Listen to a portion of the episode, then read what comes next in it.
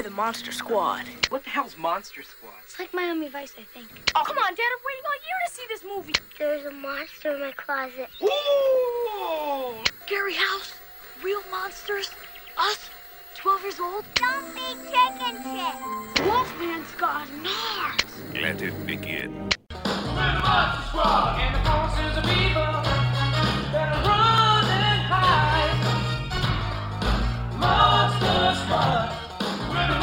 God!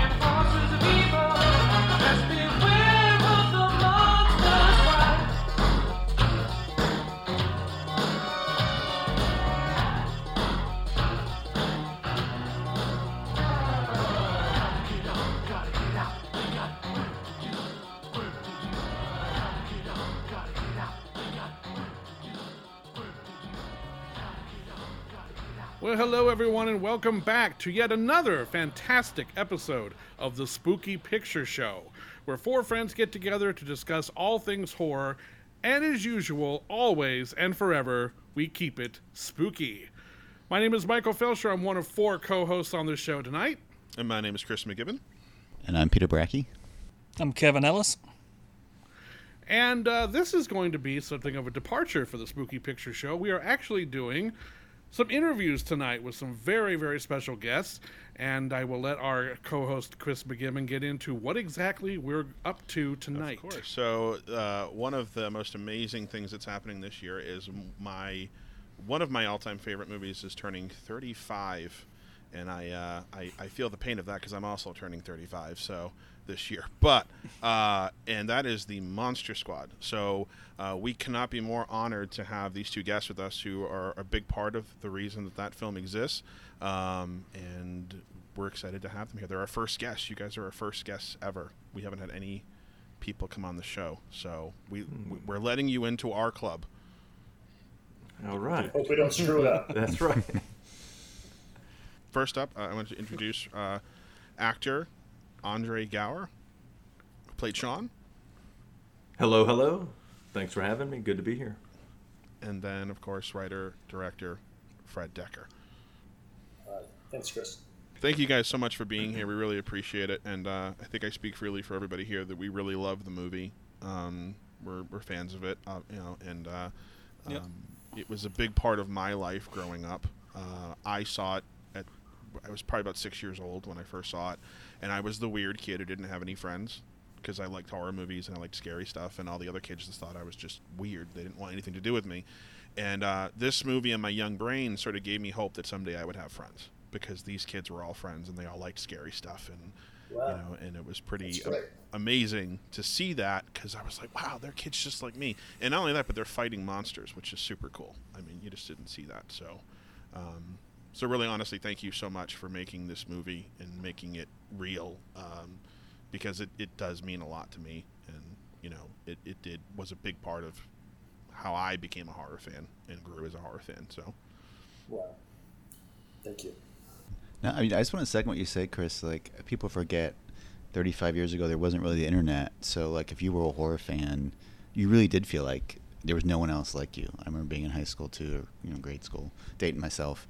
And, like, you just felt like a freak. Like, so a movie like The Monster Squad and stuff, like, it really did make you feel like you belonged and there was other people like you out there. So, um, I know, I don't know, maybe people don't appreciate now how important movies like The Monster Squad really are to people. So, again, thank you guys as well. I just want to second what Chris said for coming on. So, Absolutely. Oh yeah. Uh, I would just like to say that uh, obviously I've ended up having something of a professional connection to the Monster Squad, which was great. But um, I saw this movie when I was 14, so I was pretty much the age of the kids in the movie when that movie came out. And there were, let's just say, there were a lot of movies around that time with kids around that age acting hip and cool and funny and going on adventures and stuff. I'm not naming other movies in any particularly. I'm just saying that there were a couple others out there like that. And Monster Squad was the one that I related to the most because I those kids either they were friends of mine like that or they were people that I would like to know. And I remember going, and then it was interesting. It's like you know I, I feel like I'm more Horace. I want to be Sean. Mm-hmm. There's no way I'll ever be as cool as Rudy, and I have the foul mouth of Phoebe. So yeah, I related to everybody in there. And there was just there was a at the end of that movie. I just remember going, I I, I felt a, a more of a personal connection to that, and that was rare for me because normally when I when I was that age, I wasn't interested in seeing other kids necessarily like me. I wanted Indiana Jones. I wanted adults that I could look up to. You know, the kids were not my age. I wasn't so interested in, but with that movie, I was. So uh, that was a rarity back then, and, and uh, it's been interesting to see how so many generations that have come after me embrace it in exactly the same Mhm. way. In fact, when it came out, it doesn't mean anything to them at Yeah. all. So, you know. I actually just recently did a an, a screening, and uh, there were a couple of parents who brought their kids to the movie. Um, it was an outdoor screening, and one of the the best things I heard all night when the movie was over was this kid looked at his friend and goes, "That was amazing. That was like Stranger Things, but it's better than Stranger Things because it came out before Stranger Things." So it was like, "Oh, that's fantastic," you know. Good, so yeah, it was uh, it was pretty awesome to. Uh, there was a lot of people there. I was actually really shocked that had never seen it before. Um, that really loved it, and there were a lot of them that were just saying, "How have we never seen this before? This doesn't make sense. This was such a good movie." And I said, "Yeah, I know it's i i more people need to see it, and I will spread it as far and wide as I can to anyone who wants to is curious about it." Um, I, I, I yeah, it's it's I own it in like several different formats, so I'm ready. I have it on Blu-ray. I've got it uh, digitally. I've got it on Laserdisc. I've got it on VHS. I'm just missing the beta tape. So at some point, maybe who knows? But uh, but yeah. So it's uh, it's it, it's amazing to me that you know it's being discovered still, and uh, people are still responding very positively to it. I think that I love that. Yeah, I was wanting to thank my dad for he, he um my dad saw the advertisement for the movie first before I did. He was like, "You have to go see this movie." Because I was into Freddy and Jason, he says, "I want you to see the real monsters." he took me, and he we both loved the film. So that's my experience. Well, honestly, those are as a response to those. Uh, you know, from my perspective, that's uh, those are all super individual and unique stories that sound exactly like everybody else that gets together and talks about it, and that's why I think whatever you know Fred and Shane ended up putting on a page and then putting on a screen is what connected with everybody, and that's why we're still talking about it today. And uh, you guys are part of a. tr- I, I I do these conversations on the regular. It's like this is my third one this week, and um, Oh, wow. it's. Uh, I, I'm not saying it's mundane or routine, but that's what's really cool about this dynamic with the impact and the connection that this movie made with the kids that saw it, no matter when they saw it. Uh, and that that's something unique that uh, we that it, I haven't really seen with a lot of other stuff. So that's that's what's been enjoyable about being a part of this. Yeah, I think the the the, the draw for that for a lot of people or kids of, of my age was that it was a PG thirteen movie, so it was pretty accessible to us, and it was on TV a lot. Um, there are people I know that saw it that don't remember what the movie was, but they remember things about it. And when they're describing it to me, oh, that's Monster Squad. Like I remember there was a Wolfman, the kid kicked him in the nards, and like that. Okay, that's that's the Monster Squad. There's Frankenstein's friendly. There's a little girl. That's Monster Squad. Like they just remember parts of it, but um, I, I you know, there are a lot of folks that I know that saw it earlier in life on TV or through um, a friend rented it at the video store, and you know they had a slumber party and it was like or a sleepover whatever, and they all sat down and watched it and. You know, their parents were cool with it because it was PG-13. It wasn't like an, a hard R horror film. Uh, I to this day still don't know how my aunt went to the store, picked it up, and said, "Yeah, he's going to want this." And unfortunately, she's not around for me to ask that. But that's how that happened. My aunt was like my gate, my my, my drug dealer for these movies. you know, like she was supplying me with them, and this was one that she bought for me.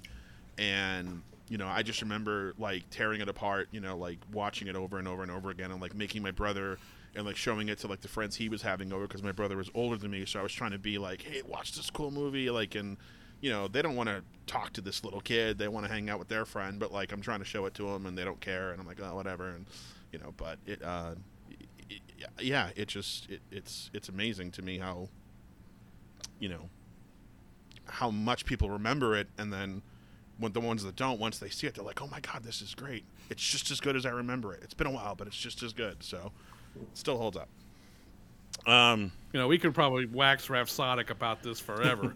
we could. I was just about to say, let's get into the question. So appreciate you catching on the same time I did. Um, so, well, let's start at the beginning with this. So, Fr- Fred, uh, you had just come off and doing Night of the Creeps, which is you know this kind of horror sci-fi homage with zombies, alien slugs, college life, and of course you got Tom Atkins in there. You know that's kind of a hard R horror film, and then the Monster Squad is ready to roll. Um, how did you approach this project versus Creeps? And Was there like a you know was there a process that you went through that helped you get through that transition? Well, they're both pastiches in a way. I mean, I, I'm like you guys. I, you know, I grew up loving uh, genre movies, and and Creeps is very much kind of a, you know, I've described it as like a stew where I throw in a little bit of, you know, 50s horror and a little bit of George Romero and a little bit of this and that, and and you, you know, you end up with what that movie was. So the movies that inspired that were all kind of from the 50s on and I always loved the Universal monsters, and that was from a previous decade, a previous that was from the before time. So I knew that the tone of the movie and the visuals of the movie, in the same way that Creeps paid tribute to sort of the uh, the, the 50s science fiction horror films, that, that, that this one would be sort of true to the Universal horror films, which were uh, a lot more formal in their visuals, um, a lot more gothic. Um, and uh, so that was a conscious decision in terms of what it looked like. And in terms of the, the tone of it, uh, I think it was very modern at the time we made it. Uh, but again, there were these sort of classic tropes that I was very much uh, enamored of and wanted to pay tribute to. Uh, so that was kind of my uh, my mo was to try and recreate the feeling of those old Universal pictures the way that the way that I loved them when I was a kid. And then the other big influence was the uh, the old Hal Roach, Our Gang shorts, the Little Rascals. That was the big that was the big idea for the movie. The Little Rascals meet the Universal monsters. So, Fred, when um, you were developing the film, how did you come up with the selection of monsters that you were going to use? Yeah. Well, that's kind of a no-brainer, really. I mean, you have to have Frankenstein. You have to have the Wolfman. Um, you don't have to have the Mummy, but I uh, and he was never sort of a favorite of mine. But you know, it, it's a monster rally, so you need roughly the same amount of monsters as you have with the kids. So the, the Mummy had to be. We, we decided to put the Mummy in there, and then we needed a ringleader in the same way that Sean is the leader of the squad. We had to have Dracula as the uh, as sort of the, the brains of the operation. Um, so in a, in a way, it's really, I mean, Dracula is, is in some ways the, the he's certainly the monster lead of the movie because it's his story that's kind of guiding the plot. Uh, and then the creature was in because I just love the creature. He's he's you know he's really in the top tier two or three monsters of all time for me. And uh, so I threw him in there, and and it's kind of funny because you know we'd ask ourselves, well, what the hell is the creature doing in this movie? And I said, oh, yeah, we need, we need something for him to do. So I said, I've got it. What if the Frankenstein monster is in a crate and the crate falls out of a plane into the swamp and the creature's the only guy that can go in there and get it? so uh, that's kind of how we came up with the, uh, rally. Yeah. Well, it's kind of cool because it's kind of like the first version of a, a mashup. Like you think of like Freddy versus Jason, the stuff that came out later. Um, I mean, I know there was things like you know Abbott and Costello before that, but I can't remember a movie that had this many monsters, classic monsters in one place. I think you guys are the first ones. Well, you're very young, my friend. You're very young. Uh, In, in Thank you. very, very quickly, very quickly, the history of it is that, the, that Abbott and Costello, whether you know this or not, the, the comedy team from the 40s, were the number one box office draw in the world. They were the biggest stars in the world, and they made sometimes two or three movies a year. And eventually, they sort of started running out of steam. The Universal Monster movies, when they started running out of steam, that's when they started teaming them up. So you had Mm-hmm. Frankenstein meets the Wolfman, which now seems like a no-brainer, but at that time was really a great, interesting uh, uh, commercial idea. Like we've got this monster that people like, and we've got this monster that people like. Let's put them together in the same movie. So the first Monster Rally really was when they said, well. Bud and Lou are running out of steam, and the monsters are running out of steam. And even though we've done rallies with two or three or four of them, what if we have Abbott and Costello meet all of the monsters? And that was Abbott and Co- mm-hmm. Costello meet Frankenstein, which I would maintain is certainly in the top five or ten best uh, mm-hmm. comedy horror movies of all time. Mm-hmm. And and so that was my big ex- inspiration was to try and capture that. Were there any licensing issues with getting the mon- the the ones you wanted, or no? In terms of like, I mean, I know a lot of Well- things like public domain, I suppose, but Well, Dracula's the public domain. Uh, Frankenstein's the public domain. What what that means for you listeners is the books that those characters were created in were written so long ago that copyright lapsed many, many, many years ago. What hasn't lapsed, however, are the rights to the Jack Pierce makeups from those films. And we took the Monster Squad to Universal because I very specifically wanted it to be a Universal monster movie and I wanted all the monsters to look just like the original films from the from the 40s. And you're not going to believe me when I tell you this. Universal had no interest in in taking those monsters and making new movies with them. They said it's fine to put Frankenstein's head on a, on a coffee mug at the Universal Studios tour, but this intellectual property is meaningless to us. And what's ironic to me is that when I go to Universal to, to, to take meetings, there is a building at Universal which is the Dark Universe building, which is an ent- entire building of people trying to do what we did. So crazy. we were ahead of our time. Let's put it that way. Absolutely. Was there ever any pressure? Because there's been so many iterations. Um, I know you want, want to go back to the classic Universals. Was there any you know pressure to make them more modern at that time? Because I remember you know like Nope. the '80s. No, no. Oh, No, good. none whatsoever. Um, I also want to ask too. Uh, I th- I personally think one of the things that's most resonant about the Monster Squad, especially when I talk to other folks who seen it, you know, who grew up on it and really meant something to them. You know, I mean, it's, it's a great monster movie, but it's also it's really I mean, it's a classic classic coming of age tale. I mean, it's on par to me with Stand by Me or, or The Goonies for people. Wow. So Fred, as a director, um, you know, when you're getting your cast together, you know, did you have any sort of process or something you want to do to kind of create that kind of chemistry and make it believable, you know, um, sense of camaraderie amongst the young cast and make that feel real? Well, sure. I mean, that's what casting is. Part of it is finding the right actor, and then part of it is finding how that actor works in tandem with the other actors. So, you know, at first, our first, the first thing we did was we looked at each individual character and said, who's the best for this particular role?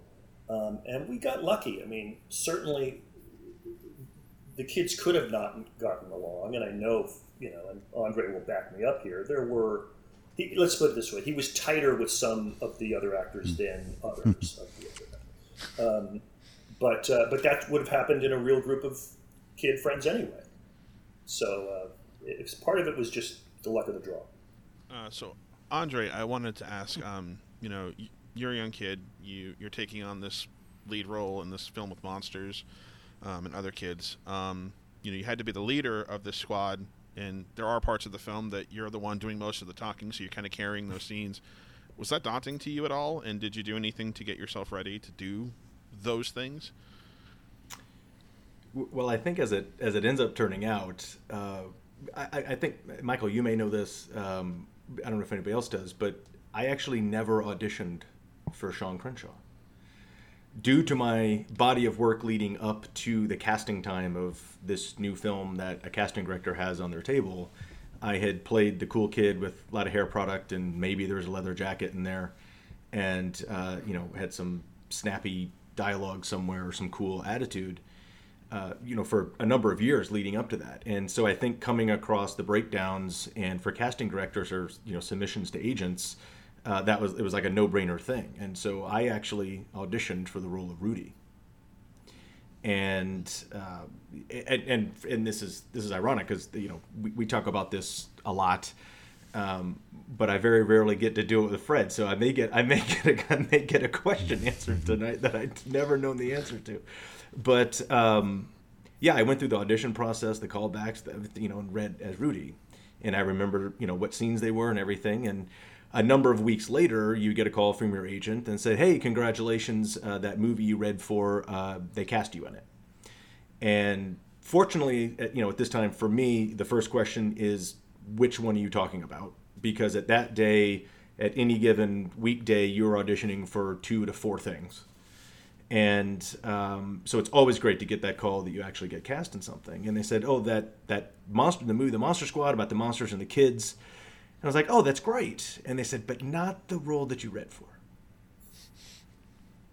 and usually that's a usually that's a bad phone call because you know historically if you read for something and like they may like you but you're the, the you're not right for the part it, it's usually a, a, different role and i went what are you talking about and they go no they cast you straight as the lead and i said damn it rudy's the cool character you know of course we want to that's the no no and uh, no they're like no this is a good thing it's it's and so you know, I don't know how long I was, uh, you know, frustrated and went and, you know, regelled my hair or something. But, uh, it, it, you know, in the long run, it, it, it worked out where everybody's exactly. I know why I'm not Rudy. Could, could I have played Rudy? Sure. Put the hair, put the jacket on, have the attitude. It would have been a little campier, laid back, probably forced Rudy. I, Ryan Lambert walked in an audition and murdered and became Rudy in that moment. I know I know how that went down uh, and he should. And he brought something great to this character that's now iconic, um, yeah. all to his credit and to the guys that created the character itself. Um, you know, prepping. Chris, you asked about prepping for you know prepping to be the guy that's always talking, prepping to be the guy that's telling everybody what to do, prepping sort of the guy that's a proto control freak over time, but also knows how to delegate.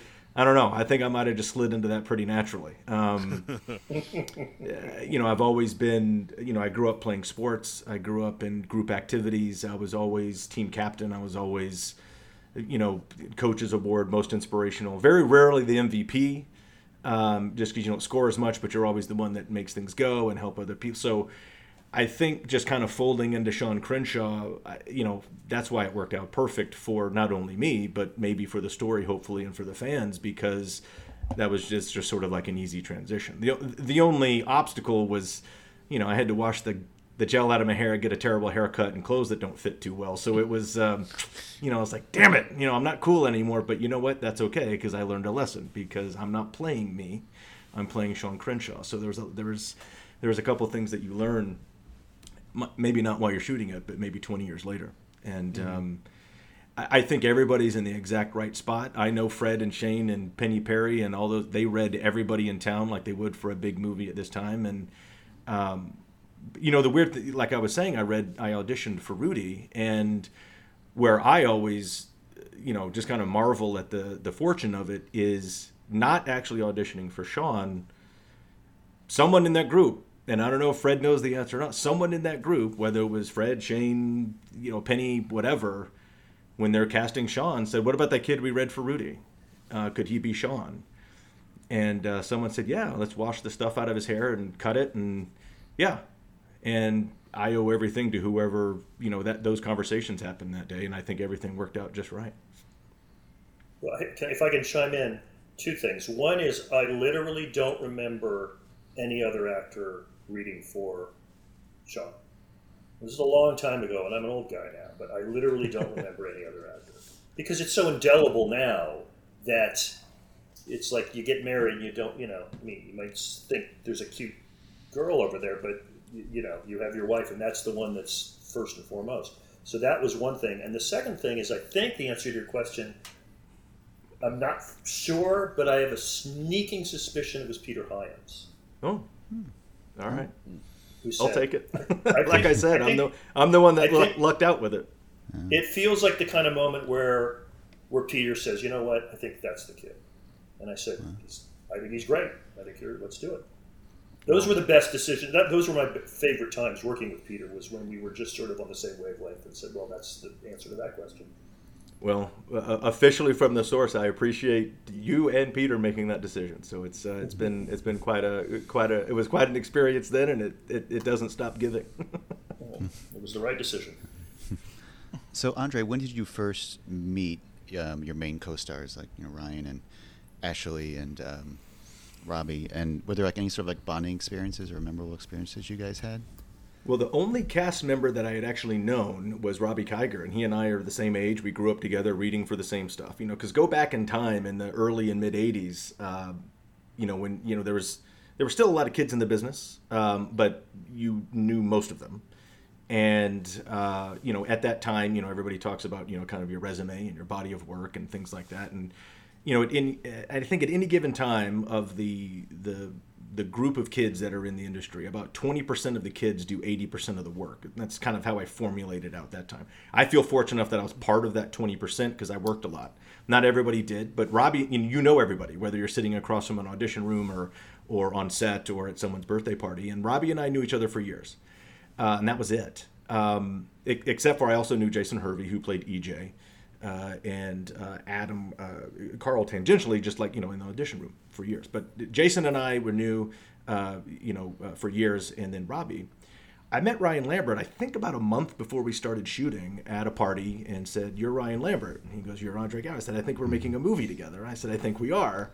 And uh, I actually, I think I have a photo from that party of that night. So that was, you know, that goes back. And, um, and I think I met everybody else, you know, either as we were wardrobe fitting or, or, or rehearsals or, you know, the first days on set. Cause, you know, as kids, you, there's, there's a lot more work than just reading your lines. You got to show up, uh, you know, start school, get all that ready. There's a lot going on. So there's plenty of time to kind of meet, commingle, uh, get to know each other, get to not like each other in those initial, you know, whatever, and work out and figure out how to, you know, become the, the unit that you're supposed to be.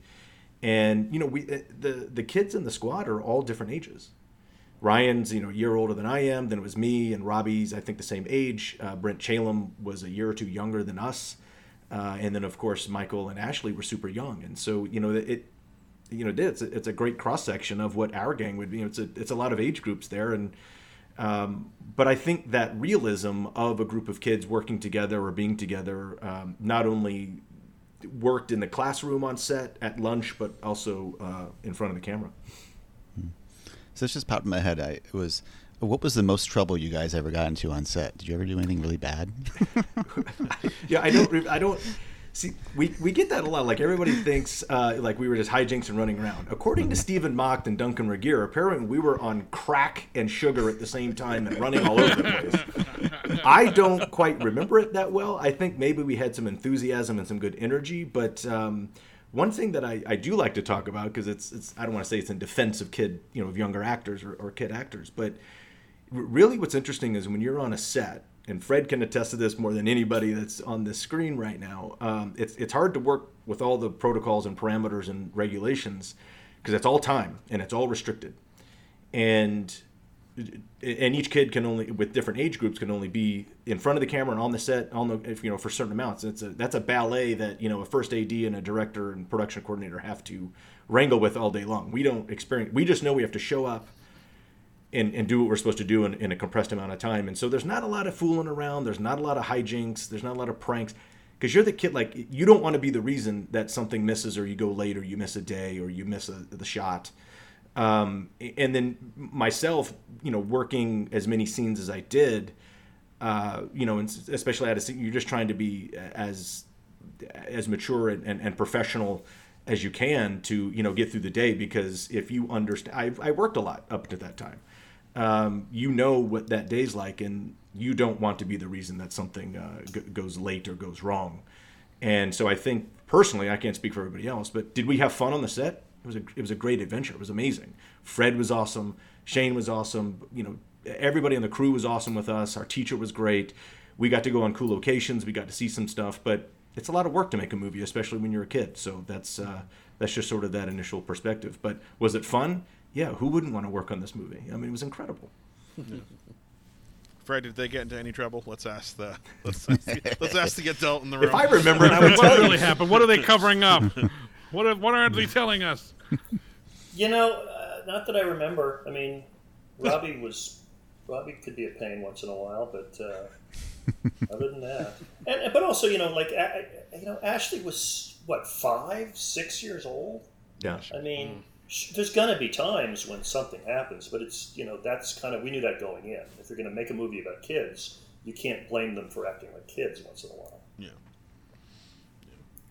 yeah. Um, Andre, uh, so I actually got a hold of the original press kit for this movie, and I read in it that you were in Circus of the Stars, uh, um, and so did that help you with some of the more intense scenes in the movie? And were there any scenes that you specifically remember that were hard for you to film? Um, I, I don't know if, if I don't know if physically, uh, you know, hard. Um, the the one, and and yeah, I was fortunate enough at the time. You know, before Monster Squad, I did Circus of the Stars when I was ten, and at the time I was the youngest one to ever do the show. Uh, and then Amy Foster beat me by like six months or something on, and then she ended up doing a great trapeze act, and um, I did the double cradle. But and then the year after Monster Squad, I did it again. Um, did did circus training or work help in I, I think in some of the things that it, I've always been active I was always always athletic always sports oriented um, always pretty good hand-eye coordination uh, balance is important to me.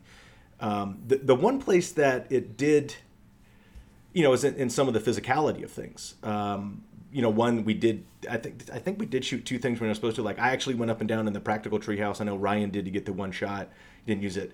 The one place where there was kind of like some stunt rigging for me, we didn't the we uh, you know the shot wasn't used, and I was when I was flying into the vortex and they make the human chain and kind of hold me.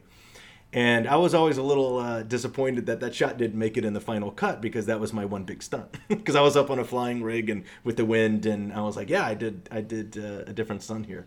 But I did like a little roll, I think, and dive out, which boy, you just give me a couch and some pillows in my living room. I did that since I was five years old. That's all I did right. is bounce around my house and jump off of stuff.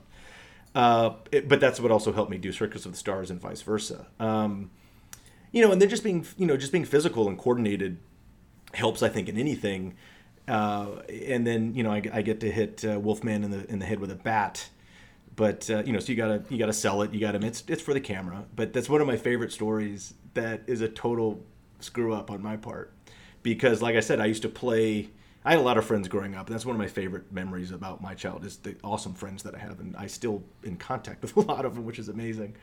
And uh, but I used to go out in the backyard and build worlds in my mind, or actually big physical things out of cardboard boxes and tree branches, and and and jump through them and on them, and flood them with water, and just create these kind of worlds.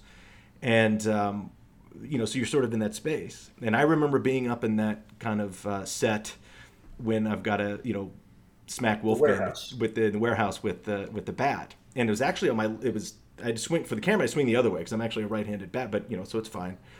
And Fred's like, all right, you're gonna walk up, get the camera here, hit Wolfman, you know, say the line, hit Wolfman. Your dad pushes him and he goes out the window. It's a big stunt. We can get like you know a few things. Like, great. And so I'm all revved up for this shot. Grab the foam bat, rolling action. I walk up, hey asshole Great, do the thing, pushes him out of frame. Fred says, cut. He walks over to me, puts his hand. It's great, it looks good. Let's do it just that way, but we don't need the sound effect. We'll add that later. and I said, Did I make a sound effect? He said, Yeah, and I think what it was, I just went back into that space that I would always be in of creating this world that I'm fighting this creature, and I actually added in the wallop when with the bat kid, in my own. When you're a kid, you always have your sound effects with you. Yeah, that's right. So uh, I did my own. Uh, I did my own bat thump effect, and uh, and then rightly got told by the the man in charge that they will add that in later. So it was it was not. I didn't need to do that, but uh, I remember that very. Well, how many modern day Star Wars actors have been caught going? Oh yeah, imagine with their lightsabers when you don't need to do that. We'll add that in later. you know. Oh, but one one quick with, with that rigging with that rigging shot that did get cut. One of the awesome things that I made sure now that you know the the role was different with Wolfman's Got Nards is I got to use and the world got to see my stunt shot in that BTS footage in Wolfman's Got Nards. So that's uh, that was a that was a personal selfish shot choice in, in the documentaries. Very nice. Got to get out there somewhere. Uh, Fred, can we just talk a little bit about the music? So the film has a score that's heavily orchestrated versus, um, you know, a standard synth score, which would have been pretty uh, common in the '80s. Um, it's also got a couple songs by Michael Sembello, who you know wrote Maniac. Uh, can you tell us a bit about uh, how those music choices were made and why the option to go for a more orchestrated score was preferred? I, think the '80. I think that you're you're you've stumbled into a cliche, which I'm not sure is true. I mean, the '80s, there that's when synth scores started and uh, or, or, or, became really popular. I mean, uh, uh, uh, you know, there had been there had been synth scores in the late '60s into the '70s, and, and Kubrick was interested in that. But the truth is, the '80s. Uh, there were some of the great orchestral scores of all time were, was, were done in the, in the 80s. I mean, E.T. is an orchestral score. And, and Back to the Future is an orchestral score, and it goes on and on. And so for me, there was never a question of whether we were going to have an orchestral score or a, or a synth score because this was a Universal Monsters movie. It was it was a tribute to a time when there was no synth. So that was really important to me, and I um, I loved the score for Silverado by Bruce Broughton, which was a great example of somebody doing a, a western, which was a modern a modern made western that had the flavor of of you know how the West was won, or a score like or a score like that, uh, or Elmer Bernstein or something like that. So um, I hired Bruce, and uh, I was really adamant that it be a, a lush, uh, emotional orchestral score. And and I think it was Peter who felt like we needed to have some some songs to make the film feel contemporary. So Michael Sembello was was entirely Peter's uh, input. And I like the um, um, I, I like the, the rap at the end, as cheesy as it is. Um, Rock until you drop. Had I had I had a more uh, a little bit more wherewithal, I probably would have said, "What is this song about?" Hmm. Because it's really a, it's really a, a number that's supposed to get us all jazzed up, and the, the squad is getting their their weapons together, and they're they're planning the assault, and they're going to take the castle, and and the song has nothing to do with that at all. And I, I know people like it, but it's like, what the what is this? What the hell is this? So so that that was a tip to the '80s. Mm-hmm. But but for my money, the score itself is so fantastic uh, and memorable that I could put up with a couple of uh, uh, cheesy songs.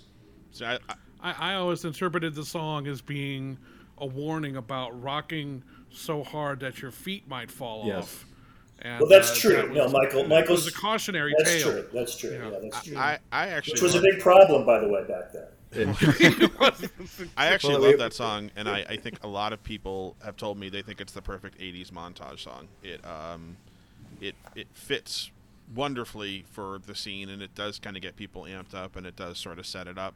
Um, maybe I, I don't know. I, don't- Michael Sembello's not here to ask this question to, but maybe he was thinking along the lines of, you know, what's Maniac about? And that's in Flashdance. You know, I mean, there's one line about you know a steel time girl on a Saturday night looking, you know, dancing, but I mean, I think there was a rumor that that song was actually about the Texas Chainsaw Massacre, about a serial killer or something like that, before it became part of Flashdance. So, um, we, we did a whole featurette Yeah. about that. He was gonna. He was originally somewhat intended for the the movie yeah, Maniac. yeah. yeah. So Wow. it's Yeah, it was- yeah, so so- maybe that was just Michael Sembello's mo. Is like let's make a song that has nothing to do with the movie.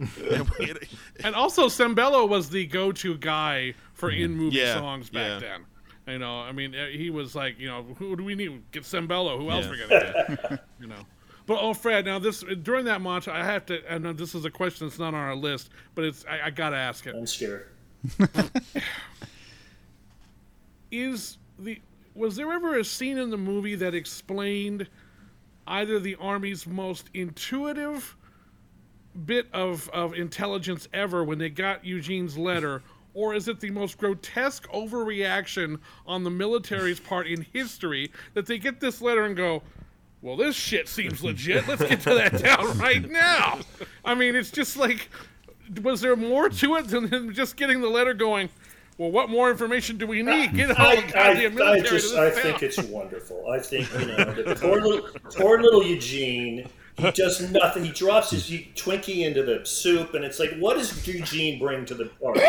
I'll tell you what he does. He gets the fucking army to come and take the monsters, and the, the squad is so cool that they've already dealt with the monsters by the time the army shows up. So. Right. Right. Yeah, I just I just thought it was hilarious. Like, man, they they just took this letter as face value and went. Well, in all honesty, in all honesty, I think Shane and I looked at each other and we said, "This is funny." A five-year-old writes Yeah. a letter to the Yeah, army. They read, in- army intelligence. You know, Colonel, you got to read this. yeah, They exactly. figured it out and they came to save the day. I think it's fantastic. yeah. and they were late. They were late, of course. Yeah. Well, that's the ultimate. That's the. That's really where the joke is. Yeah. yeah. I did like that the colonel was carrying Eugene's letter. Like he kept it in his pocket. Yeah, of course he's like, you know, because he's like, we got this letter. Where's the damn monsters? yeah, exactly. Yeah, we were we, we were promised. You'd been here monsters, 20 minutes ago, you would have seen it. Yeah. We brought tanks. God damn it. anyway, I had to ask, but anyway, I was just joking. It's a joke. Yeah. Um, so Fred, I, if I have this right, was the budget around twelve million? Is around ish for the movie? 12 5, yeah. Yeah.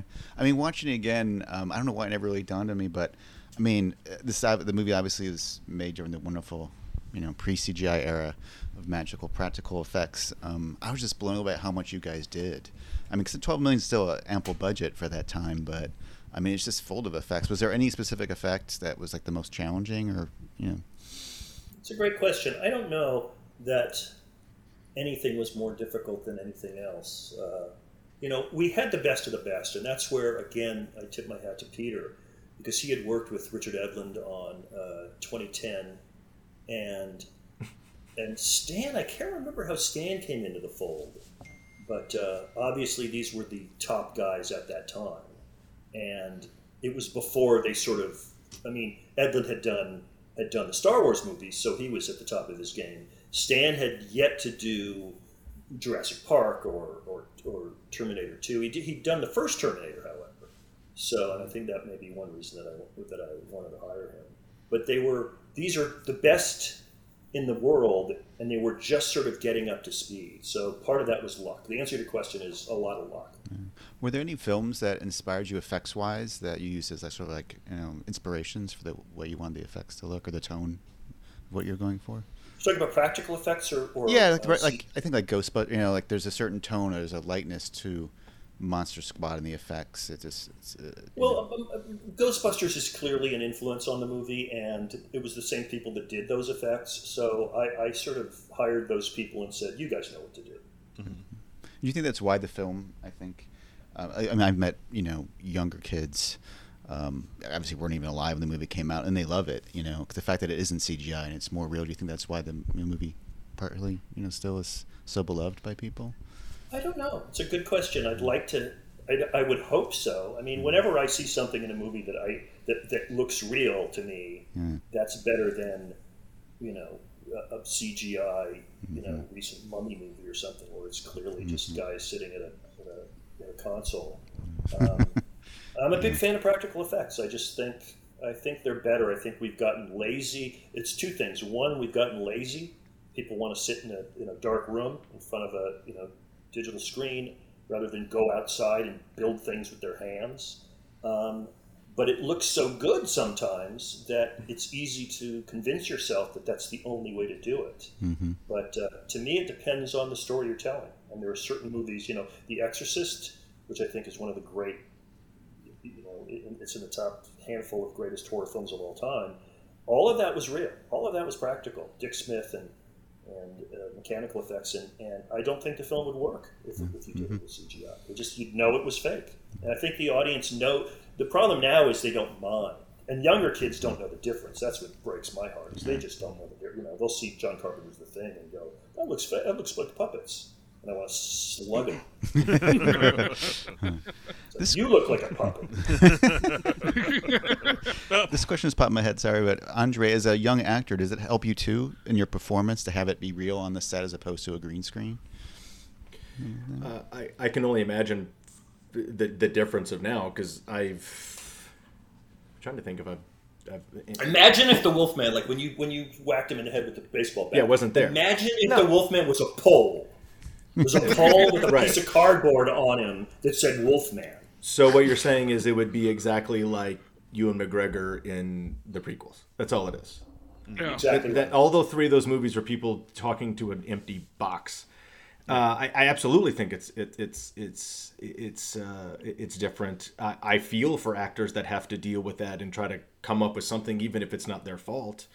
Um, and you know, I think you know an interesting combination that I, I was unaware of until I started listening to him talk about, but um, you know, completely off topic, but uh, not off topic, but you know, different tangent there. I I saw a big screening of Interstellar at uh, at the at uh, the, uh, Mann's Chinese Theater. It was Graves. IMAX was huge. The cast was there, and they they were explaining the difference of how Nolan all those visuals of the black hole, of the planets, of traveling. That's all on a high def project, and the actors are looking at that stuff.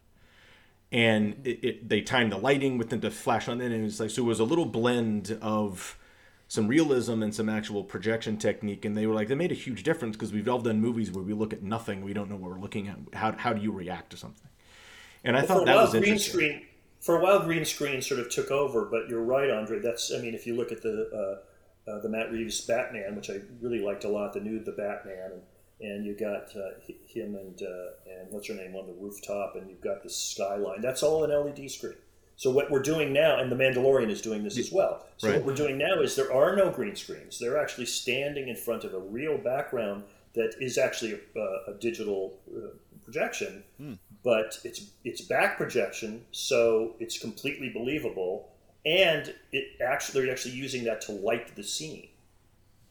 Yeah. I don't know if Chris Nolan spearheaded that, but that's I don't know. I mean, the, the timing seems like it's either like with the you know that I, I and I think that I, I think as as a performer, that would be much you know less hard. I don't know if it'd be easier, it'd be less hard, but yeah, just walking around and looking at a stick. Uh, You Yeah. know, is uh, you know, and I was like, "What's this guy's name? Jar what?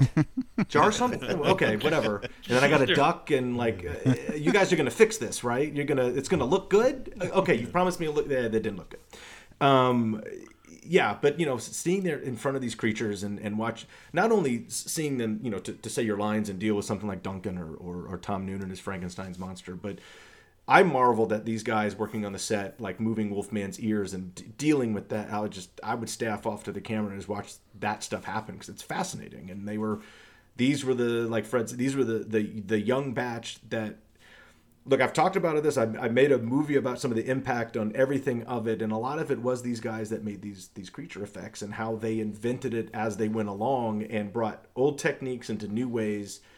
And I've had more than one industry professional tell me that these guys and a big part of this film changed the game going forward for everybody and uh, you know, uh, you know these young twenty-something effects guys all end up now they're the icons of the and own their own big studios, and they're they're the go-to guys. And you know, people that are in the effects world or writers, direct, they marvel that you know it's like, wait, you can call up Steve Wang? I was like, yeah, you want to text him and say hi? You're like, oh, you you know Tom Woodruff? like, yeah. Do you know his son? like, no. I'm like, oh yeah. I'm like, you know these guys? I'm like, yeah. it's like they were like 22 when I was 13. I mean, this you know I've known these guys for my entire life, and they're really super cool. But it is awesome to go and see what they've accomplished over the last 35 years because they are now the titans of the, of the industry, and they created their own universe uh, back in the mid and late 80s. They did it. What was uh, funny was when we were watching the screening recently was that when the Gill Man is going after Horace and his mouth is opening, people were looking for the actor under the mask because his mouth is opening wide, and all you see is the inside of the creature's mouth with what looks like just a hole to the back of the throat. There's no, there's no mouth in there because I don't know if you guys have seen that still um, from the original Ninja Turtles. There's a still of Donatello or Leonardo laughing, and you can see the actor's mouth underneath the turtle's mouth, and it's very terrifying because It's the terrifying. It's the most scary, terrifying. and I'm, and I'm like, that's that's It you know that's a special effects artist pioneer like Jim Henson handling that, and that slipped through. And you've got Monster Squad where you've got this Gill Man guy in a full body suit from top to bottom, opening his mouth as wide as he can, and there's no, there's no human, there's nothing that comes through and registers that this thing's human in any way. Um, even the Wolfman, the way his face moved and everything like that, it was just that's not a person in a suit. That's they somehow got the monster in this movie. they didn't go out and find artists to d- create them. They actually just found the monsters and brought them to the movie. uh, and it's it's insane how how great they look. Um, I actually my I showed my niece this movie because she was kind of getting into horror and stuff like that, and I was like, this one's probably going to be pretty good for me to show her, and she really liked it. But we saw. I showed it to her the day before uh, Duncan was doing a convention because she was going to come with me to the convention. So she goes with me, and we're walking through, and she's dressed up, and she sees Duncan, and she freezes, and she's like, "Uncle, that's the monster. That I don't like that guy." And I'm just like, because he was the only person recognizable out of makeup, and hmm. she she just she's I'm like, he, but you know, he's not a monster in real life, and she goes. no, I don't want to talk to him. I'm trying to get her to go over to him, and then he, he sees me because I wanted to meet him. He sees me with her, and he's like, "Hi, how are you?" And she's like! And she just ran off, and I'm like, "I'll be back." Oh. And I grabbed her, and he got he was really sweet to her. He actually got her to come over. He he just had knee surgery, and he got down on one knee so he could be at her level because you know you guys know he's super tall. And he was talking to her, and he's like, "You look so beautiful. Would you mind if I took a picture with you?" And she goes, "You want to take a picture with me?" And he's like, "Yeah, you're so you're so pretty." And she's like, "Okay." And then all of a sudden, it was like a night and day difference, and her and Dracula were best buddies. And she reminded me of that for years. That if I had I give her any grief, that she was going to sic Dracula on me, because they were friends now. Uh-huh. So, you know, Sweet. Well, that that that shows a little bit because I get to see Duncan, you know, once or twice a year over the last, you know, few now that he does appearances, and, and people love to meet Duncan. Um, a lot of times for Zorro, but mostly for what they consider their favorite Dracula. And Well, he's my he is my He is favorite. too. He's become my Yeah. favorite. Yeah, yeah. and I, what I love too. about what you did with that character, Fred, is is you wrote him as sort of, he's very much the classical Dracula with, with cape and everything.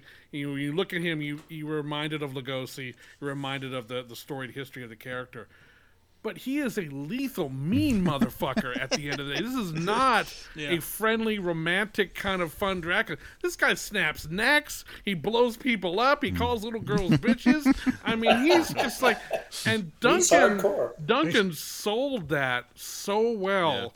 And I, I was, I guess that kind of leads, you know, into asking about the movie has a hard edge for a PG-13. There's some, there's some language, there's some character behavior. It's really quite intense. Uh, I mean, I, I guess it just w- w- was there ever any concern about that sort of thing, or Not for me. I think, by the way, that that, that the Christopher Lee's uh, Hammer Dracula may have had a big influence on how we uh, how we envisioned uh, the role of Dracula for Duncan. But uh, but yeah, I appreciate what you're saying. I think it's I- think actually that that performance seems to be getting better reviews now than it used to, which I really like. That people think that he's you know one of the top Draculas. Because I was juggling a lot of monsters, so to have you know to have him pop like that is really great. Yeah, and and, and, I, and I think Duncan, one you know, great guy, nice guy, um, just has a thing.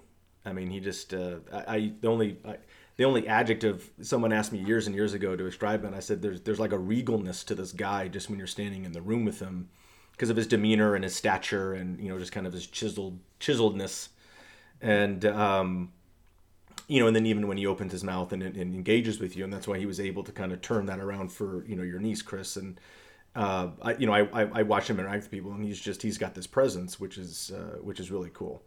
And Well, when we uh, were cast, when we were casting, it occurred to me that Dracula has always been a leading man who happens to have this affliction. So that's the key. Is, is hire a leading man who's willing to be to be dark and have an affliction, and that's what that's what Dracula should be. Yeah, and and there, there that Dracula, I still remember because I was I, that was pro- honestly I'm probably piecing this together. I was obsessed with Dracula when I was four, five, six years old. So that's honestly probably why my aunt took a look at that tape and went, "Oh, yeah, this is for him." Uh, it, uh, watching him, you know, it, and I, it was there were no other Draculas as far as I was concerned at that point. You know, I didn't look. Uh, I mean, I love Christopher Lee. I think Christopher Lee did is great. I've always even preferred Christopher Lee over Bela Lugosi. I mean, you know, even though Bela Lugosi's great too, uh, but you know, in my mind, it was like that guy's Dracula. You know, it, it was just that's the Dracula I wanted to be from that point on. I didn't want to be the you know the Romanian one or the one that doesn't really have any lines. This guy's talking and he's he's kind of you know he's he's he's threatening. He's deadly. He's but he's also kind of you know he's very cool looking and um, and I still love the scene where he he gets to Phoebe with the amulet and he kind of just gently caresses her cheek and he smiles and he's like, "Oh, this is cute. This is what you guys sent to stop me. This is nice." this is going to be easy, you know, and uh, I I love that because there's such a sweetness about it, but you know it's not it's not sweet. There's no part of this that he's like he you know the the, the, the veil is coming down, he's gonna He's do something. with her. Yeah, he's gonna do something bad to her in a second. Why is everybody just No, you're so sweet. I'm going to eat your head off in a minute. Right, right. there is one thing I do want to ask though in regards to that. Um, I noticed that what she, he doesn't. I mean, obviously you don't want to kill a five-year-old or really do any bodily harm, but it seems like the Dracula can't hurt whoever's holding the amulet. Was that something? Because even when he grabs Sean, he doesn't like just take it from him. He starts to strangle him. It, is he not? Is there was there some type of like unwritten rule that he wasn't able to take it if somebody was holding it, or did you guys ever consider that? Not for a second. I wish there was a novelization because that would be in the novelization. Okay, hmm. It's a good idea. make it happen. I like the idea. Just go do it. Make it happen. Make it happen. Um, Oh yeah, I just want to add on to what um, what Michael Felcher asked about the hard language that the kids use. Did the MPAA ever get involved with anything or make you change anything? Uh, strangely not. And I don't I don't know why that is. I don't That's remember that we had to do any cuts whatsoever. We may have, I just don't remember that we did. So uh, uh, it, it's a kind of a wonderful. Uh, we, you know, we ducked a bullet in some strange way. Maybe it just wasn't on their radar or something. But uh, that actually happened with another film. Um, there was a, a, a film called Fright Night, which I'm sure uh, you guys might be familiar with. Um, Columbia was fo- so focused on another project that was, uh, I think it had Olivia Newton-John and John Travolta in it. Like it was that movie where, like, you know, gu- Two of a kind? Yeah, something like that. It was perfect. Or Two of a It was perfect. So they were Oh, so was focused was on that they pretty much left Tom For Holland when? and company alone for Fright Night, which meant the MPAA also pretty much left them alone too. So and he wasn't trying to make a gory film, but he because he's been interviewed and asked like you know I think they just thought this thing was going to come and go, so they didn't really care how it came out. Like they were just kind of like whatever, yeah, it's fine. It's you know maybe do a little trim here, but overall like it, ended up getting released with no cuts, and they had some you know stuff that they thought they were pushing the envelope on. Uh, in terms of violence, but then they just were like, okay, whatever, it's fine. I think the general consensus was it all depended on the tone of the film too. If the tone was more lighthearted, then you were able to get away with a little more, versus sort of a hard, harder, kind of more vicious, visceral film, um, like a slasher film or something to that effect. So maybe that lends something to why uh, they didn't really bother you with the film. Interesting. It was also essentially a negative pickup. You have to remember, you know, Columbia, who made Fright Night, that was a major studio, and, and, and a lot of the big horror pictures were made by, by major studios. We were released by TriStar, but we were made by a company called Taft Barish, which uh, was only in business for a couple of years. So it, it may have just sort of, you know, crawled under the wire there. Now, there, there were some scenes that were cut out of the film. Were there any choices made on what you guys felt like, yeah, this isn't working, we got to cut this out, or and how were those decisions sort of made? Because I, I do think there are some deleted scenes and I'm like, wow, this, you know, I get why they cut this, but I'm kind of curious why they cut that. Uh, can you think? Do you can you think of any offhand? Well, the so uh, the opening, the opening with Dracula being staked. Oh yeah, yeah, yeah. then- It didn't work. It didn't work. Anything else? Uh, there was a scene that we wrote that did that we didn't shoot, which uh, I just found the pages of recently because people refer to it sometimes. And it was. Do you remember this, Andre? But you have It to tell was, me uh, which it is. It- it- the kids are in the scary mansion, and this stranger shows up, this Yes. man, and we Yes. and we cast the part. We cast Liam. Neeson in this Right. role. right. So Liam Neeson shows up, and he's like, "You're looking for the amulet, aren't you?" Yeah. And they're like, "How do you know?" And he goes, "He goes, it's very important, and I'll, I'll, I'll reward you heartily if you can help me. To, you steer me to where it is." Right. And uh, essentially, it, it's, it's Dracula in disguise trying to scope out how much they know before he kills them. So, the, and and the gimmick was.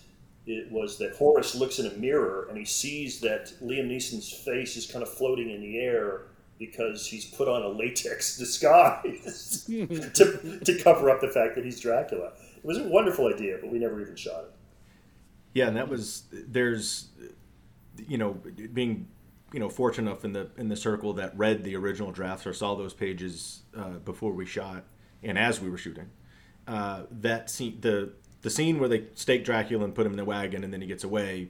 That that's my biggest you know kind of uh, miss. Uh, but if it didn't work, it didn't work because that's why they blew it. Now, everybody asked, you know, the crawl Yeah. and they blew it, which is as hilarious as I'll get out, and no one knows why. And it was like, that's why, and they go, got it.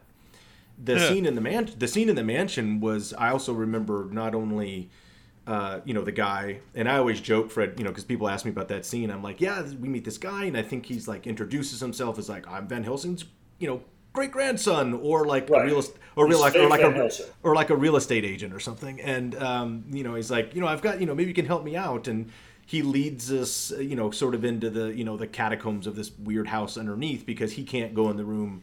He literally needs like one of us to go get it and bring it out of the room that's guarded with the garlic and the and the crucifixes, and then he's going to snap our necks and he'd be done with it.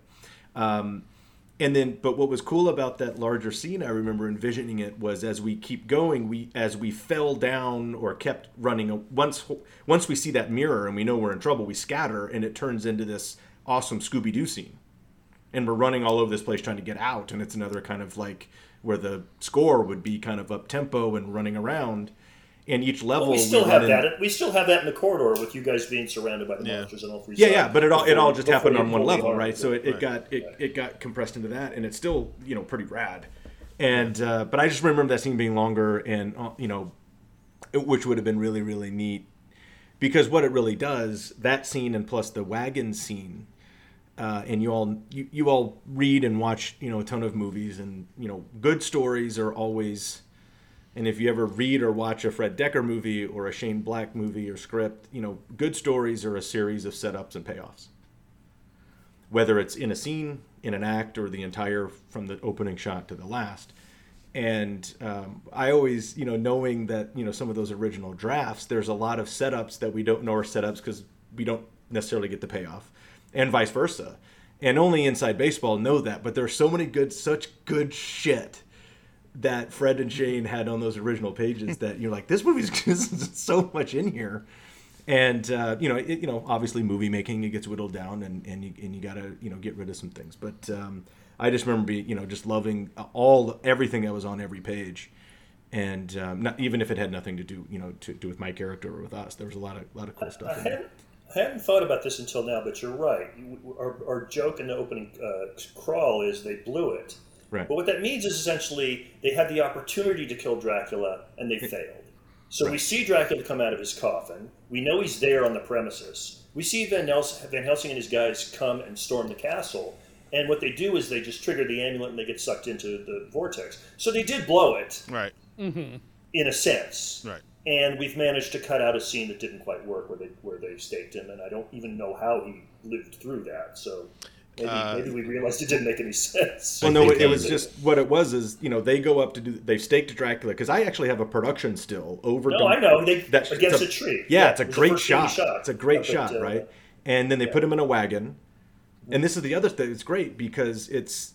I, I actually like it because they leave a red shirt behind to guard the body while they go do the castle thing. Oh, that's the scene that doesn't work. Yeah, and uh, out of while he's sitting there by the campfire guarding the body of Dracula, three vampire brides come at him. He shoots one with a crossbow. The other gets him. He stakes her, and then the other one kind of gets on him, and he's flailing around. His hand lands on a stake, grabs it, kills her. He's like, "Ha ha! I made it!" And but of course he's unstaking Dracula, which comes back to life, and he's, uh, you know, you know, we, we we assume that he dies and Dracula gets away.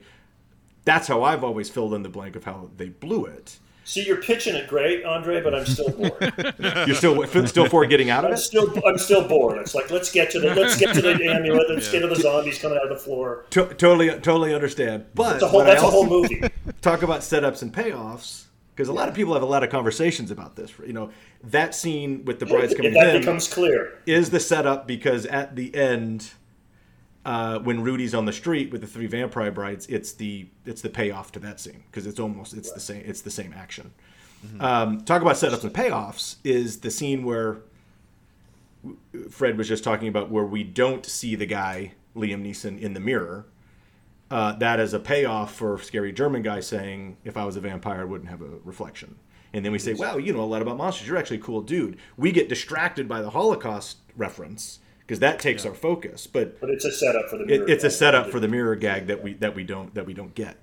Um, and that's just one of the things that I used to lament as a as a as a character playing or a person playing a character in this movie. And a lot of there was uh, there, there was some earlier stuff that really showed how smart and knowledgeable you know this this this group of kids were in the shit that they know that no one else understands. And um, you know that that's that's that's if I missed any like if I actually miss anything in the movie, it's, it's that a little bit with the setup with uh, you know really getting to know the and how much they know about what they know. That's a Um, compelling argument. But I would say this that I think we get a real sense in it the works. movie Oh, that, yeah. that they think that they think outside the box in a way that only a monster nerd could. Right. Right. That's how they that's how they win the day. Oh, don't get me wrong. That comment was purely selfish because it was just more of us on camera and stuff. Don't, don't get me wrong for story wise. It's, it's still With actors, it's all about screen time. Uh, I don't know about you guys, but I would sell my soul for a scene of the kids being chased through multiple doorways, running through the hallway in the Monster Squad. Out, you know, like Scooby hmm. Doo. That's all I could picture when you guys were mm-hmm. telling that story was them running through Oh, different God. doors. Just That- that's how I always that's how I always envisioned that scene. with the arms moved to school, outstretched but, and they're just running through the mm-hmm. halls. It would never have worked, but it would have been hysterical. Mm-hmm. I, I just feel bad for that Liam guy. I mean, Yeah. to get that role, and I mean, I don't know if he's Yeah. gone on to do anything I else after Yeah, that. it- you know, tough thing. Acting's a tough, bus- tough business. Tough business. It's, Yeah, yeah, you know, some people make it, some people don't. right. What are you gonna do? you know, you know, there's other people that read for all other roles, you know, and they're they're they're okay. They're okay. but yeah, those are some of the things. But like, uh, uh, uh, the scene in the whack, you know, the the blowing. This is one of the things with the character of Dracula in the movie that we see that I love because because why is he? He's, you just mentioned earlier. He's like he's so pissed off. He's so sinister. He's so Yeah. mad. Yeah, He's mad because he couldn't do it in 1887 and had to get away only because some guy screwed up. So he got a little bit like he's like, okay, I got, I, I'm, I'm going to walk away. So he's been walking, uh, walking around for 99 years, waiting for this moment. He's waiting for his moment to where the forces are balanced and he can take over. And there's a group of fucking kids in his way, and he doesn't care. And he's tried to kill us multiple times. He instructs his minions to kill us. He says, "Fuck it, you can't do it. I'm gonna blow you up." I mean, that's a that's a bad guy. And Yeah. it- my favorite, one of my favorite scenes in the movie, besides the air, the pilots, it's one of my favorite scenes between those guys, is uh, I had, uh, David Proval just followed me on Instagram, by the way. Proval's the best. The uh, uh, is when Dracula pulls up in the house in his and he rips the door off his own car. That's one of my favorite things in this movie because he he's done. Like he's like, I'm running out of I don't have time. time for Yeah. doors. I'm, I'm running out of time. I'm gonna ri-. and it didn't look. For, It, it looked like he actually. It was a great gag. It's a good gag. It, was it was fantastic, and I didn't I didn't watch that scene being shot, and I saw that I went, oh shit.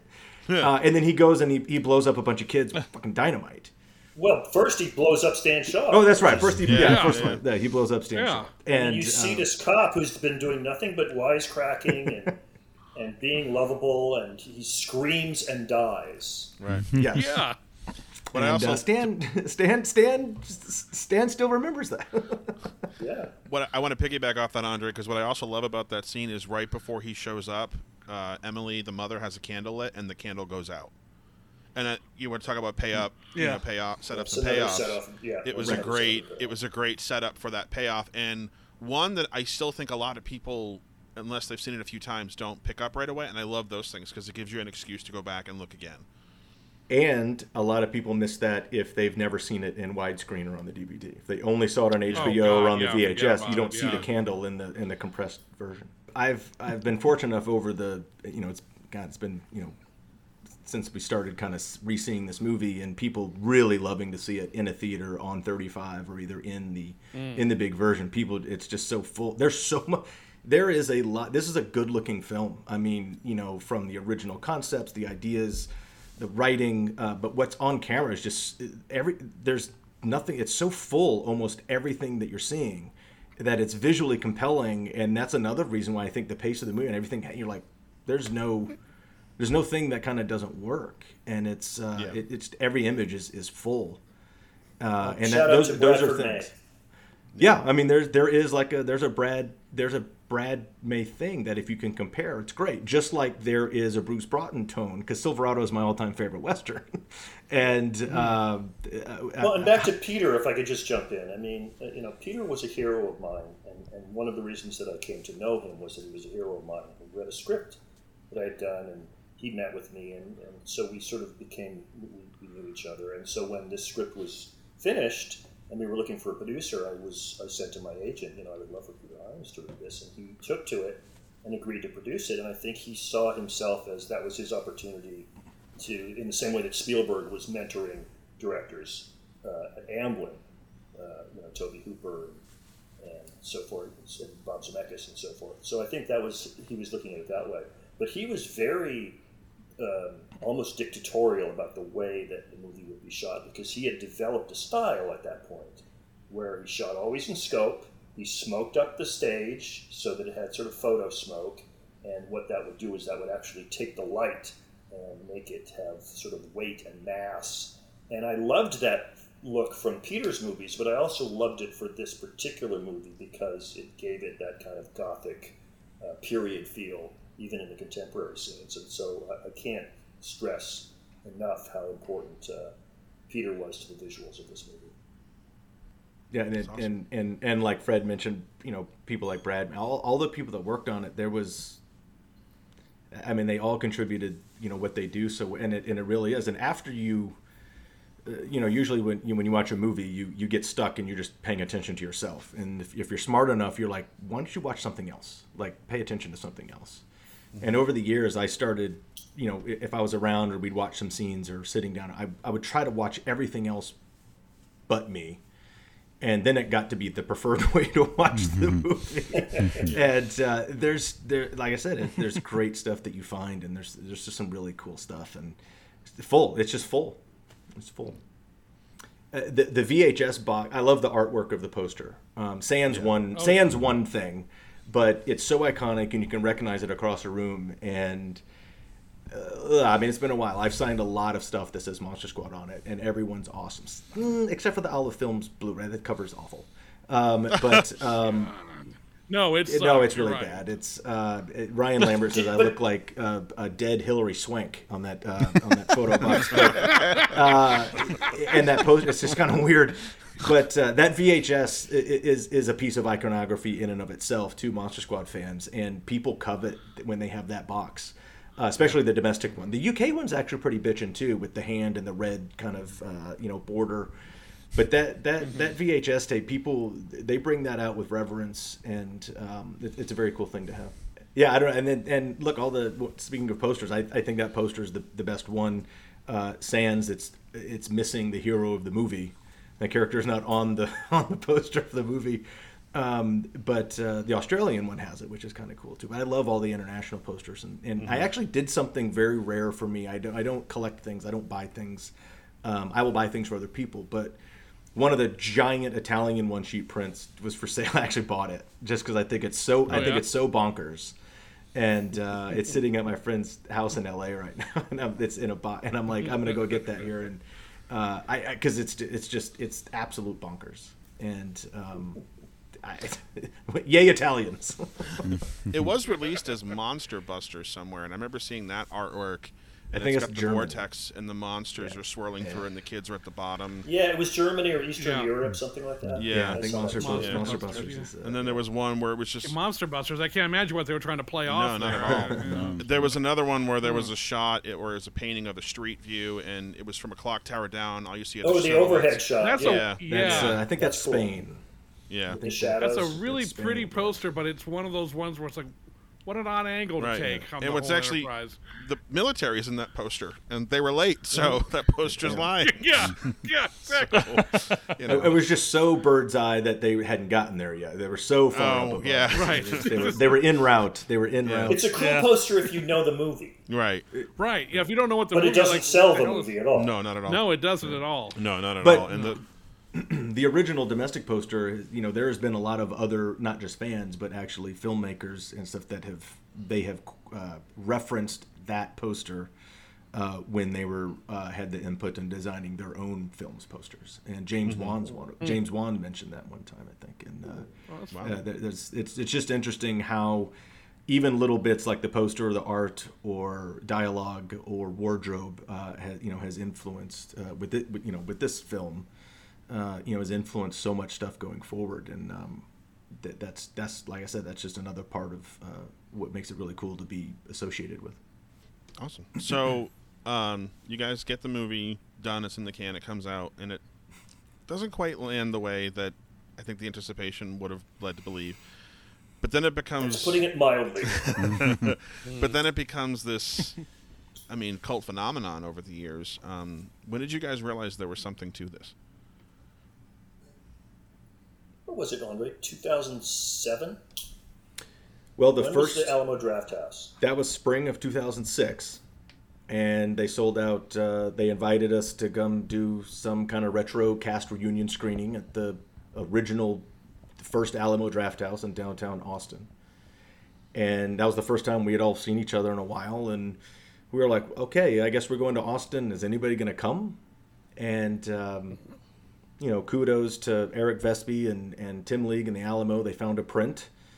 Two guys in North Carolina actually owned a 35 millimeter print that they had got from New Zealand, and mm-hmm. showed Monster Squad on 35 and two two sold out crowds, mm-hmm. and we stayed inside autographs and did a Q and A, and that's that event is what lit the spark. That we thought, honestly, I don't, you know, I'm, I'm not speaking for Fred, but I thought, and and and right, that this was neat. Oh, this has got a little got a little attention. Uh, this is cool. And then a year later, we're we're co-headlining Monster Mania in you know in Cherry Hill, New Jersey. And Michael's there, and we're, we're like, wait, we're doing a DVD. No, we're not. Who's Michael Felsher? Like, what? We're going on. Wait, Yeah. what? Who are you? You're doing a thing. That was and it was fast. It was really yeah, fast. and uh, uh, we said, oh, yeah, so we're getting yeah. a little bit. Maybe this. Oh, we get another summer out of this. Like, oh, this will die down. This will die down. It hasn't died down. it, it it it keeps it keeps going, and um, but yeah, you know, uh, I don't think anybody would have, would have assumed that. I, I think that's part of uh, kind of the awe and of the dynamic. But you know, if you're as I'm in the middle of all of that constantly, and um, you know, to, to see what that impact did and, and how the people responded and what it has done and not died and the reason it hasn't died uh, has been very very fascinating. But yes, would we have liked it to have been much bigger in, in, in August of '87? yeah. Yes, there are reasons it didn't happen, um, but it had nothing to do with the film. I just remember Monster Mania because I, I- when Lionsgate put the Blu-ray or the DVD into production, it was very late. It was very quick, but it was late in terms of getting any prep for that Monster Mania show. I literally found out like on the Tuesday we had a green light, and there was no time to contact anybody. So let's just go there. And tell them all there, and it's like, "Hi, guess what? Movie's coming to Blue uh, DVD. Uh, you ready to go?" And everyone was like, Huh? I was like, what the? Okay. And so we had the busiest weekend. We put all that stuff together. It was so much fun. And just to hear everyone's stories, and it was just amazing. And you guys were just talking about how these Alamo screenings had just happened, and we're like, we didn't know. We didn't know that this, that anyone even had, was able to see it because it had been unavailable for so long. Yeah. And then all of a sudden, people are showing it to their kids. These battered copies on VHS are still floating around out there. And it was just like, it was really fascinating just to see you guys were all kind of wide eyed, like, what's going on here? You know? Well, You well, I think I think a lot of the after that spring of 06 screening, um, you know, the, the the crowd and the Q and A's asked like, "Where's the you know where's our Blu-ray? Like, we don't we don't have this movie Mm-hmm. except for on, you know, a, a blank TDK or Max Maxell tape that we got off HBO yeah. or our coveted VHS that we just stole from you know Vision Video down on the corner." and and and Fred answered. He said, "There isn't one. Like, there's not going to be one unless." Yeah, I mean, it's up to you. Like, write letters. Like, send like mail. I think you said. I think you told someone to like. Like put a brick in an envelope and mail it to a studio or something. and Say, you know, like it's the only way they're going to respond. Dear Army guys, That's you're your on Army guys. Squad. Pretty much. Now- if you had done that shit, it would come on. It would have the same reaction. The fun, the funny, the, the, Eugene. the funny thing with that that's being, there are people that did that, and uh, people actually wrote those letters because now there was the internet to where Monster Squad fans could connect and chat rooms and websites. But you know, when Fred told people to write letters, I mean, look, one of one of the biggest Monster Squad fans out there, that's super cool, Sean Robert. Uh, he actually wrote like sixty or sixty-five independent letters posing as different people, but wrote the same letter. And some of them he Wow. wrote like, "Make this DVD quick," you know, in crayon on a on a on a kid's paper. He wrote like sixty. He said, I, "I wrote 60, 65 different letters as different and mailed them." I didn't know that. Yeah, And he did it on different uh, p- paper. Yeah, I think he just tried. I don't know if he was pretty, like came up with sixty five aliases or not, or just wrote them all as Sean Robert. But um, uh, you know, it, it's it's it's it was that kind of you know uh, inspiration and catalyst of you know Fred standing on stage with a microphone. Liter- that Alamo Drafthouse was not like the Alamo Drafthouse. That was in an attic of another building that looked like you were in someone's garage. and It was a good uh, theater. I think you're underselling. It was a good theater. Oh, it was But I think- fantastic. I'm just saying it was upstairs and kind of not. It's not as slick as the like the big uh, uh, uh, ground buildups that they have now because you know some of them are you know amazing. That just thing to was backtrack for a, s- Yeah, that was to awesome. backtrack for a second. My, uh, the, the big moment for me at, at the Alamo screening in 06 was we were all flew there. We were going to get up on stage. We were going to show the movie, and we knew that there were fans. And they said, uh, "We're doing a second screen." Well, why? Well, because we sold sold we sold out the first one, and then we ended up sold, selling out this the second one. And like, where were these people in 1987? they were uh, well, that kind of yeah. they got they got lo- lost in the shuffle. they mm-hmm. had not yet been born. They had- that's right. Yeah. Mm-hmm. Well, that kind of leads into to my next question, which is really about the people who are embracing this movie now are not just the people who were around when the movie came out. There are subsequent generations that have been introduced to this film by their parents, and they're introducing it to their kids. So the people that are coming up to you at co- conventions and festivals now weren't around when the movie was even. I mean, there's people who were just getting introduced to it on Blu-ray DVD from just 10 years ago. So it's interesting how this has become a generational thing. And has your relationship with the movie itself changed at all in the subsequent years? Because there had to have been an enormous amount of disappointment that this movie didn't connect when it first came out. I'm sure you both took it to heart in certain ways and, and maybe in ways that were very, very difficult for you to kind of, you know, figure out. It's like, this was supposed to be a big thing and it wasn't. Does that dissipate over the years the more love that the movie is being shown in, like, say, the past 10 to 15 years? I wish I could say that um, the disappointment has dissipated. I really do, but uh, it doesn't. You know, you go to Hollywood to, you know you dream of being a filmmaker, and you go to Hollywood and you get your Directors Guild card, and you stand in front of a bunch of great actors and technicians, and do what you do, and you do it with passion and love, and you hope people love it, and and, and this is in Andre's film. I think he depicts this very elegantly, and, and, and in my interview, I say this. It's it's it just feels a little too little too late because there's a hmm. lot of movies that I could have. Made if that movie had been a big hit, if everybody hmm. who loves the movie today had gone that opening weekend, I would have made ten movies since then, or five, or whatever it is. But I, but I would have had you know a different career, and I can't you know woulda, coulda, shoulda. I can't. I, I can't say that that you know, doesn't disappoint me. and and to add on that because you know obviously we have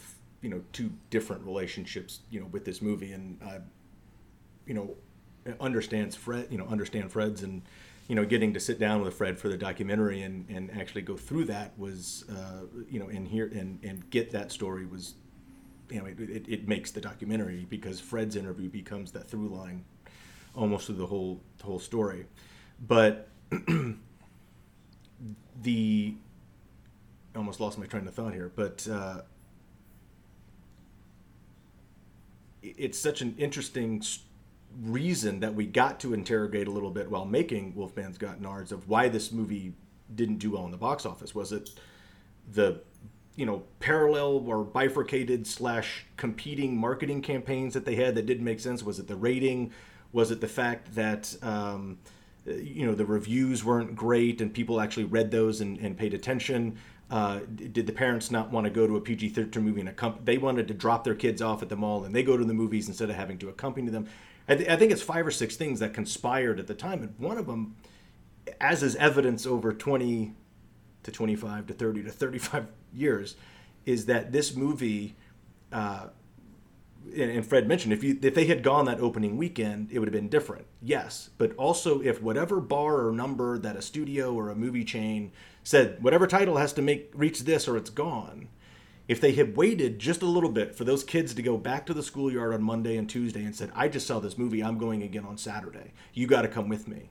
And then when they went to the mall to go see it, it wasn't there. Hmm. And if they had allowed that word of mouth or that that just to to to, to breathe for a minute, it would have been a whole different story. Hmm. And hmm. it because these are the stories that I, I get told over the last 15 16 years. And they go i went so when that didn't happen i spent a year or two talking about this movie that no one had seen or heard of and they didn't believe me that it was real. And then i finally got on a vhs or i ripped it off hbo and we passed it around the cul-de-sac and now it's everybody's favorite i indoctrinated everybody in my neighborhood and now they're all part of the squad. Problem is the movie's already gone and we, everybody's moved on the problem with that is, is I've, I've said dozens and dozens of times in interviews and on podcasts that what's really unfair is that arbitrary, whatever that number, some guy in a, with a tie at a studio or whatever says, you've got to reach this or it's out make room for the next one because they don't understand the dynamic of kids and talking to their friends is would have been a big big difference. We as the cast and as the writer director didn't get to celebrate in that. And so that's unfortunate for us. But fredly that i always say it's also unfortunate for everybody else because we didn't get to see those five or ten films. And i think that's where we miss. That's what we miss. And that's what that's that's what i'm not unfortunate about Moshwa no i mean there's like if you knew and, in the, brain of what could have but that's how that i think it's an unfair barometer of success I think it's a bad definition. I think it's different now because now someone can go like this and go, "Holy shit, this was rad," and five million people can start it and go, "You're right, this was rad." Right. We had that. It just happened in the schoolyard and the and the cul-de-sac. It just took to, it just took longer. And uh, but I, I wish those other we get to see those other movies. From a personal perspective, I mean, it, it was the beginning of my career. I'd only made one other movie, and that was barely a blip on the radar. You know, The Wizard of Oz was reviled when it came out. Mm-hmm. It's a Wonderful Life tanked, hmm. but but Victor Fleming and Frank Capra had bodies of work prior to those movies and continued to work hmm. after that. So had this been my sixth or seventh film, it wouldn't have been. A, it would, I would have survived easily. It's just you know two bombs, and I'm surprised they even got to make a third hmm. one. I, I think to a certain degree too, and, and, and I know this probably doesn't help in any way, but I think if the movie was a huge hit, I don't know if it would necessarily mean as much to the people who mm-hmm. found it because I think everybody found this movie or it found them in a time where they needed it. It wasn't something That's they came across organically. It just. That is that's that really means a lot to me. That that's very lovely. It's true. It's really mm-hmm. true. It, it means more. because I mean I know for me, you know what it means to me. If I hadn't found it, um, I don't know what my life would have been like. You know, because this movie gave me a sense of, like I said earlier, there are people out there like me that like this stuff. I just got to wait to find them, and I'm sitting here with three of them. So, Mhm. I mean, if it was a big blockbuster, it might have come and gone, you know, and then through the years, maybe people would have caught on to it again or remembered it or whatever. Um, And how many movies, how many blockbusters are, have been sort of shoved down our throats? Here it is. It's gigantic. It's got this Yeah. big Right. star, and everybody goes. You know, um, I haven't seen the new Top Gun. People seem to love it. yeah, But it's it's kind of like you can't not because they're telling you you have to. right. Whereas this movie sort of withers on the vine and finds some people, and then slowly but surely, I love what you said, Chris, is that slowly but surely, people discover it and, and take it to heart. And that's something you can't sell. That's not mm-hmm. something you can shove somebody Yeah. down somebody's throat. It's just it's organic. Yeah. And, and that's exactly when people ask, you know, why, you know, what was the reason that you thought about making a documentary, and it, it's that exact reason. Because after it didn't die off, this resurgence or this, you know, kind of whatever you want to call it, um, I kept hearing those stories. Like we kept hearing those stories as a group. People kept telling me that individually, and I thought those stories eventually, after hearing them so many times, even though they were from individuals, they were very similar. And I was like, "There's this is a unique thing," and I don't see this a lot with other movies. And then after it didn't die off, and those stories got larger and stronger, and that foundation of fan base kept growing, and then second generation started happening, I was like, I said, those stories are a story. It has nothing to do with me or the movie. Or I think those stories and this impact this movie had on these people as fans. And then it grew into what the impact this movie had on everybody, not just fans, the people in it, the people who made it, uh, the people who worked on it, and the people who saw it. Um, that that's an interesting, unique dynamic that I haven't really seen. Look, we all have fan- there's fandom, there's fans, there's people love. This is my favorite movie of all time. Um, you know what? I love Silverado. Great movie. Would I go to a convention and stand in line to you know get? I mean, I've, I've met you know, the cat, but I it's like I don't I don't know. Like I don't know if I would. It may just be personal, but.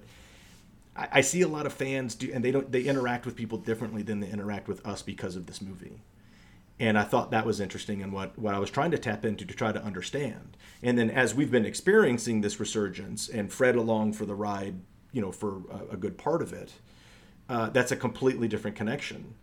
And you know, selfishly, there was a little a little bit in my mind that I wanted to show in these stories that we've been hearing for years that Fred may not see or hear all the time, and I wanted to put that in there a little so there was a little bit of that driving it home that this has made an impact on people. Yeah, we would have all liked it being in 87, but there's something here that no one else has done. I, I wanted to say, Andre, uh, you know, I coming as a, off as a, you know, I make documentaries and featurettes and commentaries for a living, and Monster Squad was a big, big deal for me, getting to work on that back when I did, because I was just getting started around that time. And you know, I did this multi-part documentary, and it was well received on a DVD that ended up outselling what Lionsgate had expected. They weren't expecting it. It was the highest selling catalog title they had that Yeah. year. They weren't expecting mm-hmm. that. They knew the people over there knew what, knew what the movie was and they valued it. Um, and then I heard you guys were doing this other documentary, and I'm like, okay, well, what's that going to be about? And when I finally saw it, and also, to be fair, I'm in it a little bit too. You were gracious enough to ask for an interview for me. Um, you did something in that documentary which I think most documentarians don't do. On the surface, yes, it's about Monster Squad and the fandom and so forth and its evolution as a, a film that's been rediscovered. But your documentary is also really about something else that's going on underneath.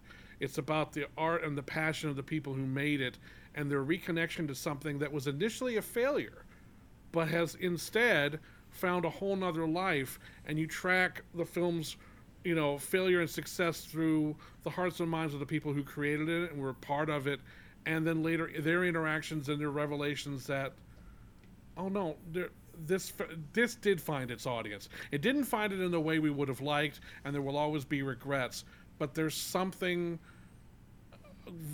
of value in what's going on right now. And your documentary really captured that and it was i was especially when it came to you know there was when fred was talking about his disappointment.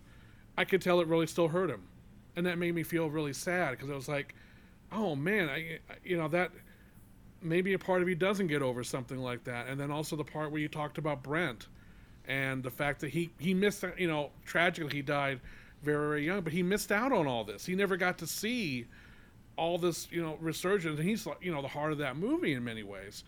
And so you did a wonderful job with that doc. And i, I hope that uh, people really get a chance to watch it and and enjoy not just the parts about you know you know the, the making of this movie and you know all that and all so forth but the emotional undercurrents that ran through the people who made it and that you captured that very very very well Well, one, I appreciate. Thank you for seeing it. One, and two, thank you for that. Uh, I didn't make that film by myself. I had a, a really awesome team of people that were uh, th- that made sure all of that came through and added most of that. You know, through their own you know kind of you know cellular structure. You know, led mostly by my man Henry McComas and and Wes and uh, Wes Caldwell and, and Aaron Kunkel and, and that and that team at Pilgrim Media Group and that was one of the, the the the talking points that we knew that we was there. How do we find that out? We want to tell that story.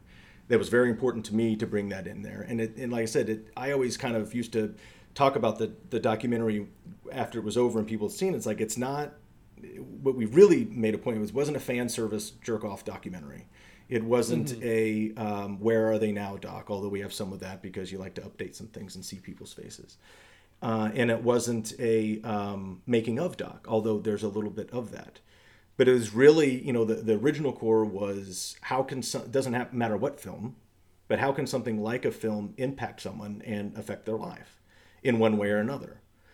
It all happens to be through the lens of Monster Squad scope, and we luckily have this range of experience with that. And and like I said, I mean the the, the best part of it is that, that that Fred wanted to sit down and and and actually go through that and, and tell it and be open and, and and and honest about it. And it's it's Henry McComas's favorite thing he's ever shot in his life, uh, is sitting in Fred's house. And uh, you know, uh, Henry loves to tell people, he goes, if you notice, we start in the daytime. And Fred's lit in the back, and there's a skylight. And then by the end of his interview, it's nighttime. and I'm like, why is that so important? He goes, because we got to stay in Fred's house all day. and I was like, okay, but there was good stuff, and um, it, it would have been a completely different, you know, kind of uh, story if, if we did, if we didn't have that. But I think it's super super important. And look, it was it was very that's a weird position, you know, for me to be in to you know, to, to want that or know what's there and find out what's there.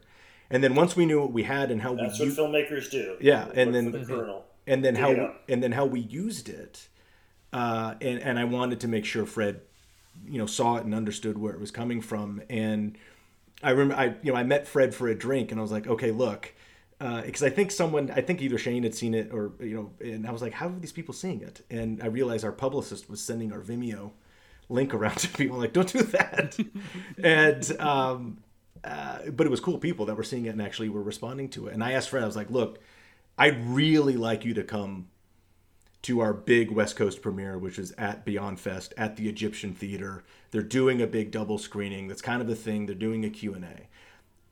If you don't want to go, you don't have to go. I'd like you to see it with a crowd because I've seen this doc play with people and it, it's a thing. And but if you want to see it ahead of time, uh, I will give you the link. And uh, Fred chose to, to to go see it at the Egyptian, and I hope that was a, a, a I trusted you. you know I trusted you. and I appreciate that because I think uh, I think it I think it turned out uh, pretty good. That was a big night. That was awesome, That's fantastic. and uh, the place went wild after. And it was um, that that's what you you know that's what you want you know when when you're putting something out. And look, I knew I, I was it was- I I knew I was cheating a little bit because I knew what we had because we had festivaled for four months leading up to that, you and, and we had all over the place. We had great response. This was had the home different. team this time, yeah. yeah this, this was different this was a little different so it, it had a little more weight to it and um, i hope fred enjoyed that night and i hope he enjoyed the doc and i'm glad you guys have seen it and enjoyed it because it's about those impacts and, and chris's story and of where they find something no matter what movie it is and if you're not a monster squad fan it, or ever seen it, it still makes sense because they're like, I remember what movie you're talking about to my life. It's the movie mm-hmm. my dad take me to at the drive-in, or it's the it's the movie my aunt bought on VHS for me and brought it home, and I was like, I, if she had never brought that, I never would have seen. And those sto- those are remarkable stories, and it doesn't matter what movie it is, something can impact you like that, and that's what we were trying to go for. Yeah. I mean, you could have used more of my interview, but look, at the end of the day, I'm not going to get all that out about it. You know, it, it, but you know, it, it's it's good. It's, it's, it's really good, man. It's good. I just saw Well, I the documentary uh, fairly within the last year. Um, I, j- it was just one of those things. I just you know, I, it was on my radar. I wanted to see it, and then it, it was out of stock on Amazon for a really long time, and then all of a sudden it popped back up, and I bought it immediately. I was like, okay, it's back. I got to get it now, and uh, I loved it. I thought it was fantastic. It's a it's a great piece on the film and the fan base it has, and the entire time I'm watching it, I'm like. Well, if only I had known him then, I would have talked to him. I would have loved to have been in this. You know, Look, there's a, there's a there's a lot of people have come up to me and Henry himself when we're on the road, or it was like, Why wasn't I in the documentary? I want to ask why. I know why, but I wish I could have been. Like that's my. and, and there were people we had on camera that aren't in the documentary because this thing changed. You know, if anybody's made anything, you know, and, and, and you know, it, it, it changed. I think Henry said fundament completely about six times as as he was putting it together, uh, just based on what we kept experiencing as as we went along. I want to hear that Liam Neeson was gonna be in the documentary, Well, it, it should have been part then, of the. but then you decided not to do that interview. And so, what we should have done. Well, the memory of losing that role still really haunts him to this day. What we should have done is a very meta joke because one of my I, I like the whole doc. I, I love what it came out to be, and, and like I said, it's that's not all me. That it really is Henry, uh, uh, you know, of what you hear and see. Uh, but at the end, I love the, the the fun stuff at the at the closing credits because especially my you know uh, Wes Caldwell made the thing with the shirt, and he goes, I, "I made a little something as a, as a gag. I don't know if you're gonna like it or not." And he showed it to me. I said, "This is the funniest thing I've ever seen. We have to. Where are we using that? Because the movie's already like we have to use it in credits." What I thought of years, uh, you know, uh, about a year later with Liam Neeson, I was like, "If boy, if I could have just got him and done a gag." Because I did a little gag with Sean Robert when he brings up Goonies, and I go cut, and we just walk off set, and the camera like drops. You know, we're just acting. and um, but because that's just kind of fomenting. There's no Goonies Monster Squad rival. There's just not. They're two completely different movies. The Goonies were great.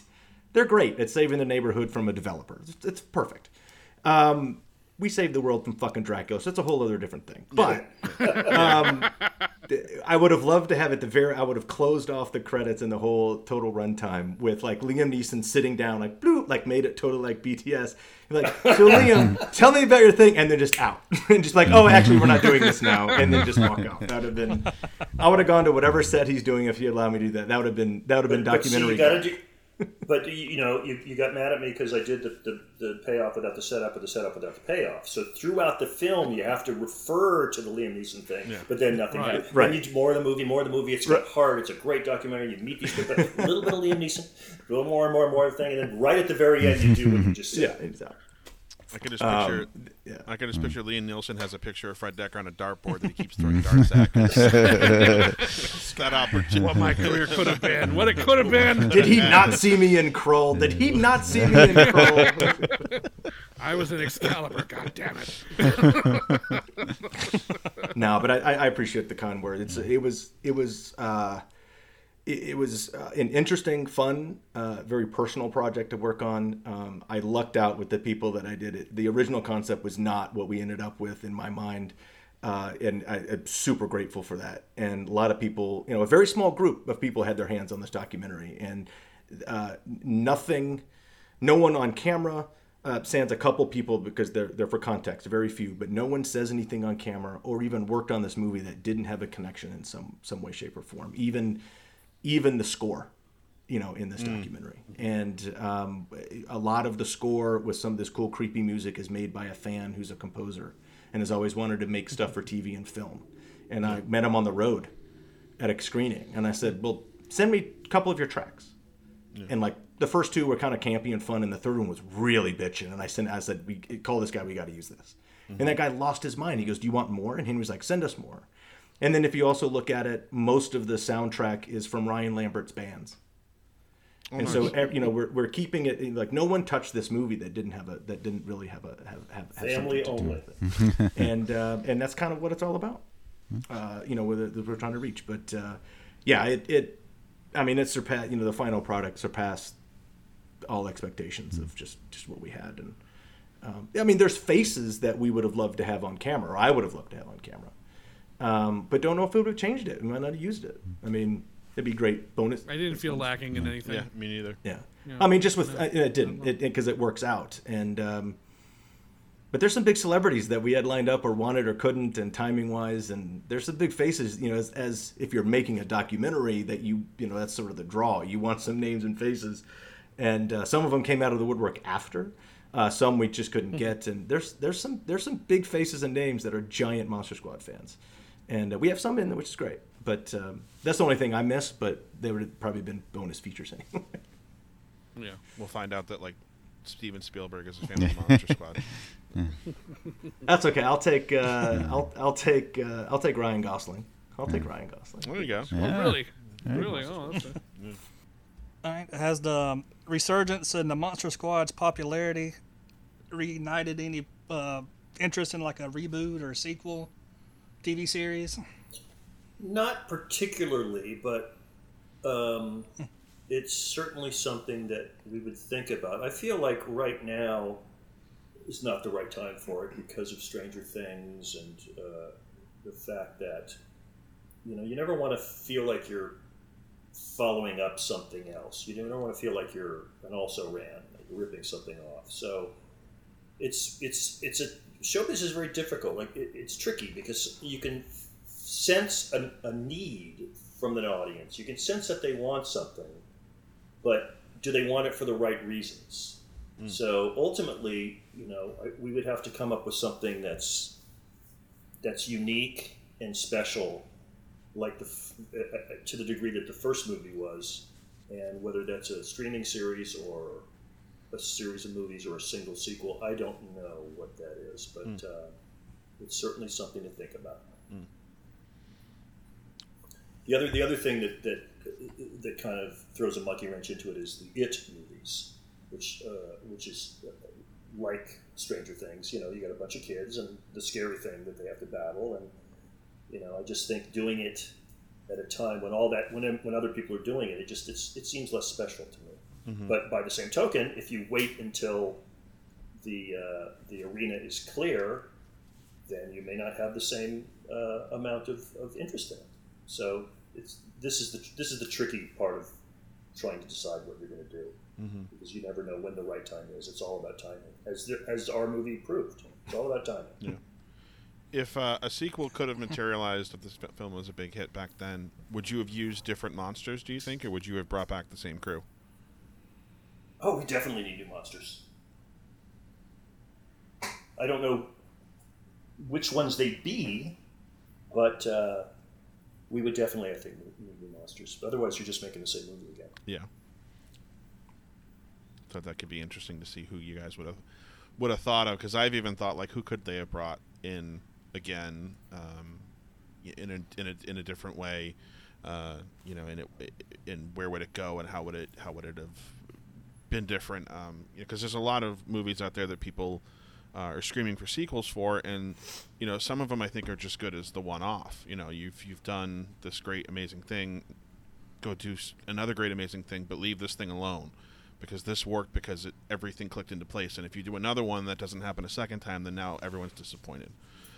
I think there's real wisdom in what you're saying. I absolutely agree, 100%. You No doubt. I, I also think er- in, in the early days, you know, Fred and Ryan and I and Ashley and I, we would sit around talking about that. And uh, I don't know if it was, I, I think it was Fred, and, and we just started, uh, you know, coming with it's like, yeah, there's a sequel. It's a Monster Squad sequel, but it's just sitting in a diner. The whole movie's just us sitting in a diner talking, and like you know But see, the drinking is, I coffee. would like and then that. I'm I like, would really but then that. you don't would, know what's you know. going on around. I was like, oh, it's so it's sort of like Hard Eight, the short. It's like we're just in this diner in between LA and Vegas, or It's any town USA. story. And it's just like, Right. wait, what is, uh, you know, this is Monster Squad the sequel? Um, It's Monster Squad meets Hard That's Eight. right. I really Yeah. like. That's a great. I would totally see right. that. I Movie. mean, I, it, I it's just- so out. It's, like, it's great, but uh, and you know the there's no monsters. But uh, Yeah, Sean's Sean's in his fifties, going. I I hunted monsters when I was a kid, and it was all downhill after that. can, I, can I get some more cream in this coffee, please? yeah. um, but no, I, I think it's neat. And look, everybody shoots sequel ideas around. There's some great, you know, concepts, and it's got it would have to be different. But I, w- I, you know, one of the because there's a lot of things to do in, you know, if you have Monster Squad universe or whatnot. But uh, kind of talk about setup and payoffs, guys. Um, you know, full circle on uh, that concept is one of my favorite ideas that I want uh, Fred to do. Is uh, he may not know this. Since Dracula gets away and he had to wait and walk around for 99.9 years until our night, what was he doing? was he Where to? was he? What was he up to? And I think that's a series, and every year is a decade, or every season is a decade of Dracula wo- roaming in the world, fucking shit up, or being involved with bad shit. And that all came from like everybody used to have was like, hey man, like fans used to come up to you at a team was like, where did Dracula get the dynamite? I was like, I, I didn't write it. I don't know. Uh, and I would always be a smartass and go from the prop guy, and then, uh, but I was Well, like, have you know what? For you, where did he get that? Where did he get that car? Yeah, Yeah. I think he Yeah. went. Oh and- yeah, yeah. yeah.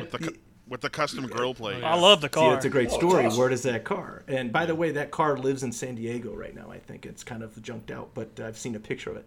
But uh, I, I always joked that, and that's where my Dracula walking around for 99.9 years comes from. Is like I think he got the dynamite because he was around when they were building the Panama Canal and stole it. Well, the And the father and he's also just had he just has it. He just has it. the, your dad also shows up with dynamite too in the movie. He's just got a stick of dynamite that he he shoves in the Wolfman's There's a lot of. There's dynamite, a lot of dynamite in that town. Now that I think about it. well, because It's Dracula like a comic us. strip from the 40s. What, what is it yeah, like, Who uses dynamite except uh, you know? to blow up kids. It's a dam or perfect. It's a perfect. It's so simple. It's it's so. Uh, in the Yes. treehouse. and the Oh, yeah. treehouse. No, he leaves. I mean, he leaves it. Dracula leaves it in the front yard because he has to fly off. But uh, Yeah. it's uh, you know, it's like, yeah, I mean, dynamite. What a what a, what a great weapon. Yeah. it's so For a simple. It's so simple For a and, vampire, and so yeah. old school. You know, it's fantastic. I love that treehouse too. I, I adore. I we didn't have trees growing up, so I never got a treehouse. But I loved that that treehouse. I always wanted one. It was a good one. Yeah, that was a, It's a that was a set. super neat practical build, and to yeah, it was that was pretty rad. But there was actually three tree houses. There was the one up at uh, uh, Santa Clarita, Mm-hmm. near Magic Mountain, uh, for the real wide shots, and then there was the there was the one on the stage that was the interior, and I feel like there was one more.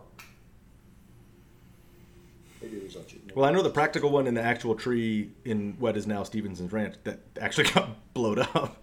Uh, Yeah, we blew cool. it Yeah, but uh, yeah, everybody asked. It's like you know they, they they I mean everybody loves the treehouse because everybody wanted one or they went and made their own or built one and that was a very cool thing to have if you had your own treehouse um, and hopefully Yeah. it was constructed constructed well.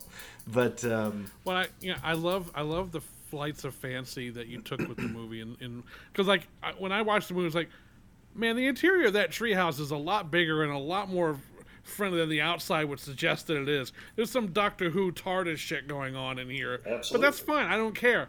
And like when Sean and his father are watching the movie on the roof, I'm like. How far up on the hill is this house? Well, here's the question: how how how far up on a hill that has a creek with a tree house behind it? Right. Right. Yeah, I mean, I don't. The geography is really interesting in this movie, but who gives a shit? It's, great. cartoon. It's it's like asking, you know, what's what's the geography of a Tom and Jerry cartoon? Right. Right. But wait, I mean, the, it's- we know the kitchen is in that direction. Why is Jerry going into the hole next to the? yeah, exactly. it's- If You're asking these questions. These are questions you not got a lot of time on your hands. Look, it, it- Right, it's, yeah, the, it's the same thing if you know the practical neighborhood that they shot ET in. There are no cornfields there, and there are no big woods mountains behind it. No, I know no, this like- because that's my neighborhood I grew up in. I grew up in that neighborhood. When C. Thomas Howell and all these guys are going down on their bikes and chasing the cops, and we invented that shit. Well before ET shot that movie. We did that on our dirt bikes in that neighborhood. That park's now called ET Park. That's Cessnon Park, by the way, for for, wow. for natives of, uh, of of Porter Ranch, um, and that's also coming from an expert because the scene where they're in the bus stop on the hill and there's a, a house right there, and he says, "Get it, Uranus." That was a house I lived in at one time. I lived in three houses up there, two houses up there, and uh, that was my house at one time. And uh, we invented all that bike riding up in the neighborhood. And then there's no trees or cornfields back there. It's all it's all No. it's all uh, it, Southern California canyons and rocks and rattlesnakes. But um, and also you know because they recreated that, which was funny, as the backyard with the shed and the fake cornfield for the ET Atari game, which I was in the commercial. So that's all Really? fake Great too. game. That's Oh, all- wow. that, that was all. I was like, Oh, you know, there's no cornfields in this movie. How many holes did that little fucker fall into accidentally? Oh, Oh, my god, I hated that game. Oh. well, yes, I, Oh, god. I still watch movies that are made around where I live in, you know, near Boston and stuff like that. And it's geography speaking. I'm always like, that's not mm-hmm. there. That doesn't belong there. That's totally No, wrong. sure. Uh, Yeah. Or when they shot like Ghostbusters, the new, the newer, the 2016 one in Boston, and tried to pass it off as New York City. It's like, guys, listen. There should have been a point where somebody was like, "This is so obviously not New York. We should just call it Boston and, and just and just walk away from New York because we're not. Gonna, it, there's no part of Boston that screams New York."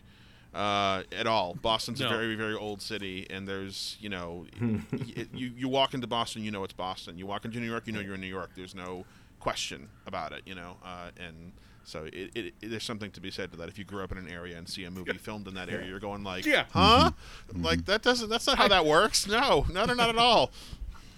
I live in Detroit. The RoboCop movies have ruined Detroit, ruined it, and they've never shot one of those fucking movies here. They've always gone everywhere else, but we always go, "Oh, Detroit, ew, God, it looks like horrible." No, I swear to God, that's outside Pittsburgh. that's not Detroit. Well, we, It's Cleveland. we also grew It's up actually on. Dallas, Houston, or Atlanta.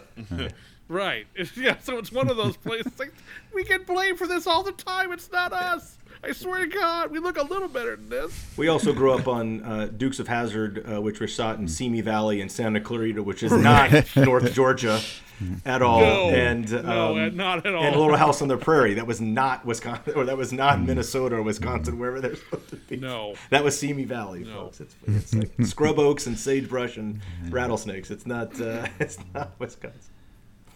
But uh, that's movie making. That's magic. It's Yeah. movie magic. Yeah. That's you know everybody asked you know Fred. It's uh, just the other night they were telling us like where, you know where did this supposed to take place? Because there's like a swamp, but then there's like a you know like a, the movie theater or the drive-in, and then like there's things. And I'm like it's called Anytown USA, because the, Yeah. and they go, but that's what made it cool because it could have been my town. And he goes, but it seemed kind of southern. I had this strange obsession with it being Baton Rouge, Louisiana. Yeah. And uh, when I met with all the department heads, we said, okay, um, do we have to get, do the day players need to have accents? Do we have to do license plates? There were all of these questions that would specify that. So we said, you know what, it's Anytown USA. Yeah. but I think it worked because it, it, that's one of the other things that maybe unintentionally connected with everybody because they were like, it didn't matter. I wasn't disconnected. That was my town. That could have been me." Right. And I've had a lot of conversations like that, which is pretty neat.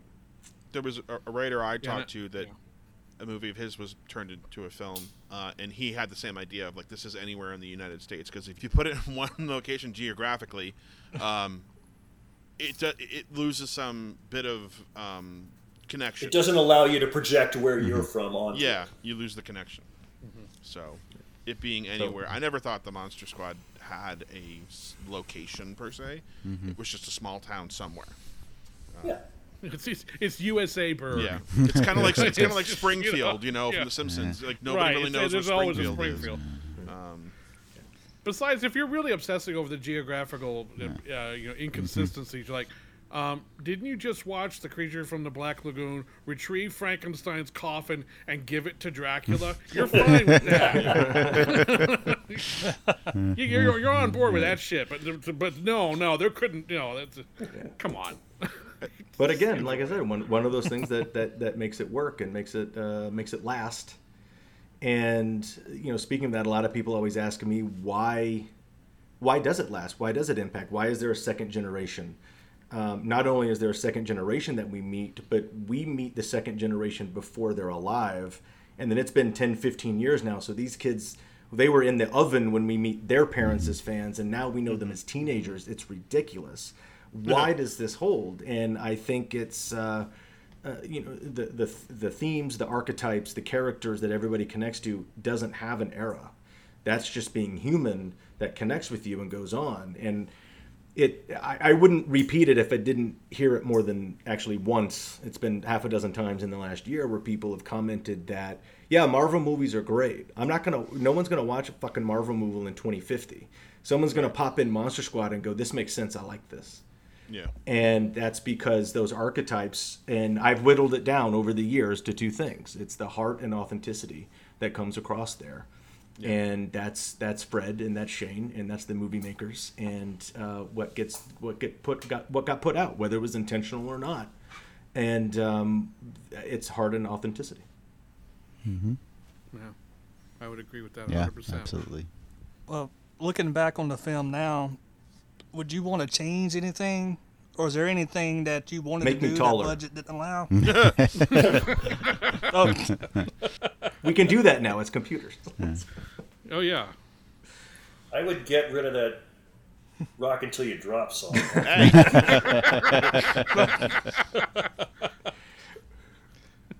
Yeah, but have you ever walked into a bar and the DJ was waiting for you to come in so he could play it? yeah, it's- That's on you, bro. yeah, it's, yeah it, it makes it it makes a thing. It makes it a thing. I remember how excited I was when they put up the soundtrack for that song for the movie, and the song was on there. I was like, yeah, finally. so you know, Yeah, that was loaded. That uh, CD. Yeah. Why was Yeah, there no music video for that? Oh, sorry. Well, I don't if, I, if the movie had done better, maybe there would have been, along with the action Oh, figures yeah. and the and the and the two follow up subsequent films. Yeah, Um, Yeah, that's what we need. We need some action figures for this movie out there yeah, now. definitely. Oh, you know. shit, yeah. I, I, I, uh, Because I, I think Steve Wang's design for the creature is my favorite of Mm-hmm. Yeah, all of beautiful. the designs for the creature. well, you know what's funny? Love it. Universal put out these bendy monster figures, and the creature is the creature from the Monster Squad. They totally ripped it off. It's not the Universal, Universal creature. ripped it yeah, off? it's not the Universal creature. It's the Well, the design that's from the supposed go. Monster Squad. It's got the teeth and everything, and I'm looking at the figure, going like. Well, this is the closest I'm gonna get, so I'm grabbing it. But really, these guys that's did this nice so they re- wouldn't that's a get nice sued. reversal. Yeah, That's a nice reversal. of- yeah. I thought that was interesting that they decided to go that route and make it look. Uh, By the way, the original creature from Universal is one of the most amazing mm-hmm. sculpting jobs I think. Ever. oh, it's beautiful. He, he's he's my Oh, he's it's my favorite movie yeah. monster. Him and mm-hmm. Absolutely. Frankenstein. Those I'm, Frankenstein's I'm. I'm with you on that favorites. one. I, I think I'm with you on both of those. Yeah. Yeah, and I did. Except for the alien. The, the, the, Yeah. which one? The alien. H.R. Giger's the alien. Oh yeah. Yeah. Oh yeah, yeah, yeah. Yeah. I, uh, I Yeah, the Monster Squad versus Alien. And, how about Monster Squad versus Alien and Predator? That would be one hell of a damn thing. No, no predator, Michael. No predator. No, that's you're right. Sorry, sorry. no goddamn predator.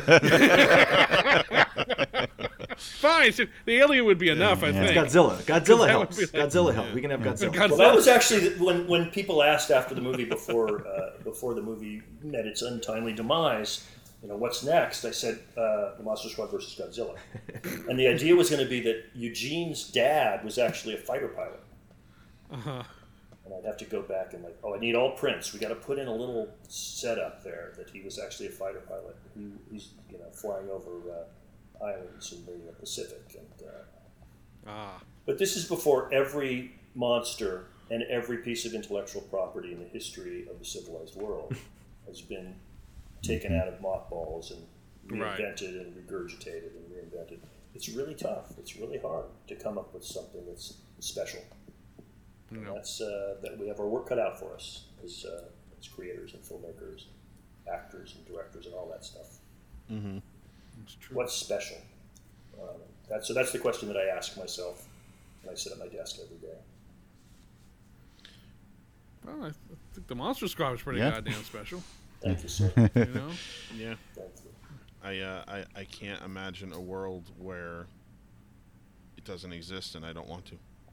So, it's just uh, it, it means so much to so many people, and I think it, it I think it's also gotten people through a lot of things too. You know, um, you know when I you know you a lot of memories get attached to these things, and a lot of associations, and a lot of um, experiences, sharing it with people, you know, and, and everything like that, it, it all becomes a part of the product or becomes a part of the, the, the film, uh, and it stays with you, you know. Um, every time I watch this movie, and it's not even like it's not even like there's anything necessarily emotional in this particular instance, but when Dracula grabs Sean and is pulling him, and dad's yelling, mom's yelling, is he going to get sucked in? I start getting like I start tearing up.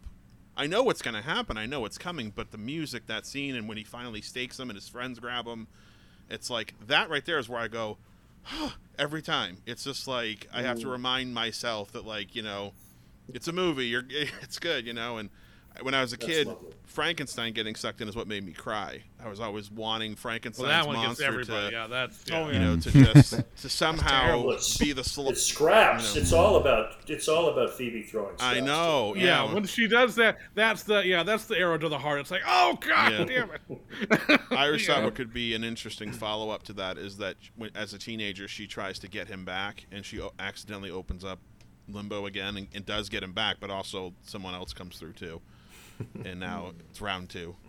So, you know, Because Frank didn't deserve that shit. He was a nice guy. yeah, yeah.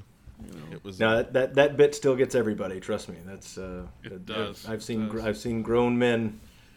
If you watch, they, they still they still yeah. Uh, they still wipe it. So it's uh, it, it's a it's Well, a Chris- fantastic bit. Chris brings up a, a, a really interesting point. If you can get sucked into limbo, can you come out? Mm-hmm. There's, yeah, yeah, yeah, yeah. Theory, well, why not? Yeah, yeah, yeah, yeah. All you need Yeah. is an. I mean, Van Helsing pops up for a split it's second. He doesn't come out, but he manages to pop back up. So Interesting. you don't actually. Which which allows me to give a fantastic thumbs up Best thumbs up movie. that I have had to re that I've had to recreate many times. I always love Van Helsing grabs him, and he almost looks like, "Oh, hey, free Dracula!" Ah, Thanks, kid. It's what he wanted. That's why he went to the castle in the first place a hundred years right, ago. right, right, right. He was so happy. His It's like, mission "Oh, has thank his God." mission has been accomplished. He's been floating around limbo, waiting to get that fucker, and he finally Yeah. did. You know, and and uh, Yeah. it's uh, you know it's great, and I, I do I love that moment where Sean stakes him, and then he sta- he's free for a second, and his friends just immediately grab for him, and it's just like they've been they've been building that human chain this whole time, trying to figure out how to get to him, and then they find and they get him, and then they uh, you know they they pull him to safety, and I think that that's just you know that whole sequence is the music and everything in that is just phenomenal. That whole the, the last you know I, I 15 20 minutes with all the monsters and the kids fighting back and everything is just incredible. I'll tell you. I'll- tell you a true, a, a, a true fact, Chris, is that when we screen the movie, and, and Andre will uh, back me up because he's with me when this happens. I always, we maybe we'll watch the beginning, but then I then I go off and I hang out with my friends or I get a cocktail or something, and I look at my watch, and as soon as I know that they're coming out of the scary mansion and, and scary German guys driving up in that Yeah. jeep, I go back into the theater. Oh, it plays like a Yeah. incredible. I mean, that just it's the payoff. That's the and that's the thing, Fred. I mean, you know, you, when you when you when you watch a film, and you know, despite any uh, amount of things you're asking the audio to, the audience to swallow, as outrageous as your concept is, if you stick the landing, they're they're Yeah. fine with it. And that anything. movie sticks the landing like a mother. It really does. It just it hits you emotionally. It hits you uh, from the satisfaction of seeing the bad guys vanquished, and then it ends on a great line: "We're the Monster Squad." Boom, out. you know, it was just it was great. I mean, it just you know you're you're. I- I've thought that about all your movies, man. And even yes, even RoboCop three, which I think is underrated. I, I've really always enjoyed your work so much as a director because it seems like you're having so much damn fun It's true. doing It's this true. stuff. But it's you know, important- Night of the Creeps is. I love. That. I mean, it's Tom Atkins and the shotgun. You figured out the formula. you want a good movie? Get Tom Atkins and the shotgun. You're done. you know. And then on top of that, you had fun dialogue and great performers and these really awesome creatures and all this stuff. I mean, it's just. Uh, I think the reason I've been attracted to your work so much over the years is just because this is a guy who's just having a fucking ball doing this and telling really interesting stories with really interesting characters. And I, I um, you know, I keep saying, Fred, I'm, I'm, I'm, I'm in it to win it with you, no matter what you do for the rest of your career. I don't very care if you start doing my dinner with Andre. I don't care. I, I want to see what Yeah. you're doing. You You're very kind, Michael. Um, I, and I think that whatever I do next, uh, if I'm lucky enough to, to do that, I think you will see recognizably that it's the same guy because the heart, you know, what you're talking about, a sense of a sense of fun, a sense of of outcasts overcoming odds, and heart. Those are kind of the, the, the hallmarks that I look to, to achieve. Yeah, and that's in Night of the Creeps as well. It's very much in there. Oh, you know, big that time, yeah. You you gave the the the dorky kid the love interest, and that was, I mean, really, I don't remember m- many movies before that even going that route. You know, it, the hero was the hero. The underdog didn't get the girl. The hero got the girl, and the underdog might have lived to the end to help the hero to Right. the end. You know, um, or in a horror film, if Or you know, you made it. The, the, Yeah, the like- underdog didn't make it past the first reel, you know. But I mean, you know, you have this movie where it's, you know, that yeah, it's it, it totally works on that level. Yeah, and although I mean, I got to say, Fred, I mean, I I really love the idea in RoboCop three of RoboCop flying around.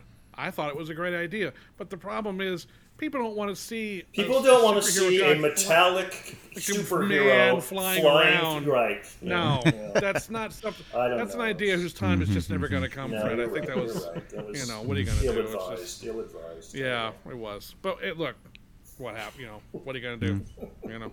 Yeah. What are you gonna do? well then. I know that it, it, there was a criticism, and it's just like, well, that rings a little hollow now. I got to be honest with you. You know, Yeah. it doesn't really work at Yeah. all. But you Yeah, know, But what what what did what does work uh, in the Monster Squad and you know in Night of the Creeps to what degree as well is obviously what you brought to it. But um, you know, in with Monster Squad, um, I think all of us in a way.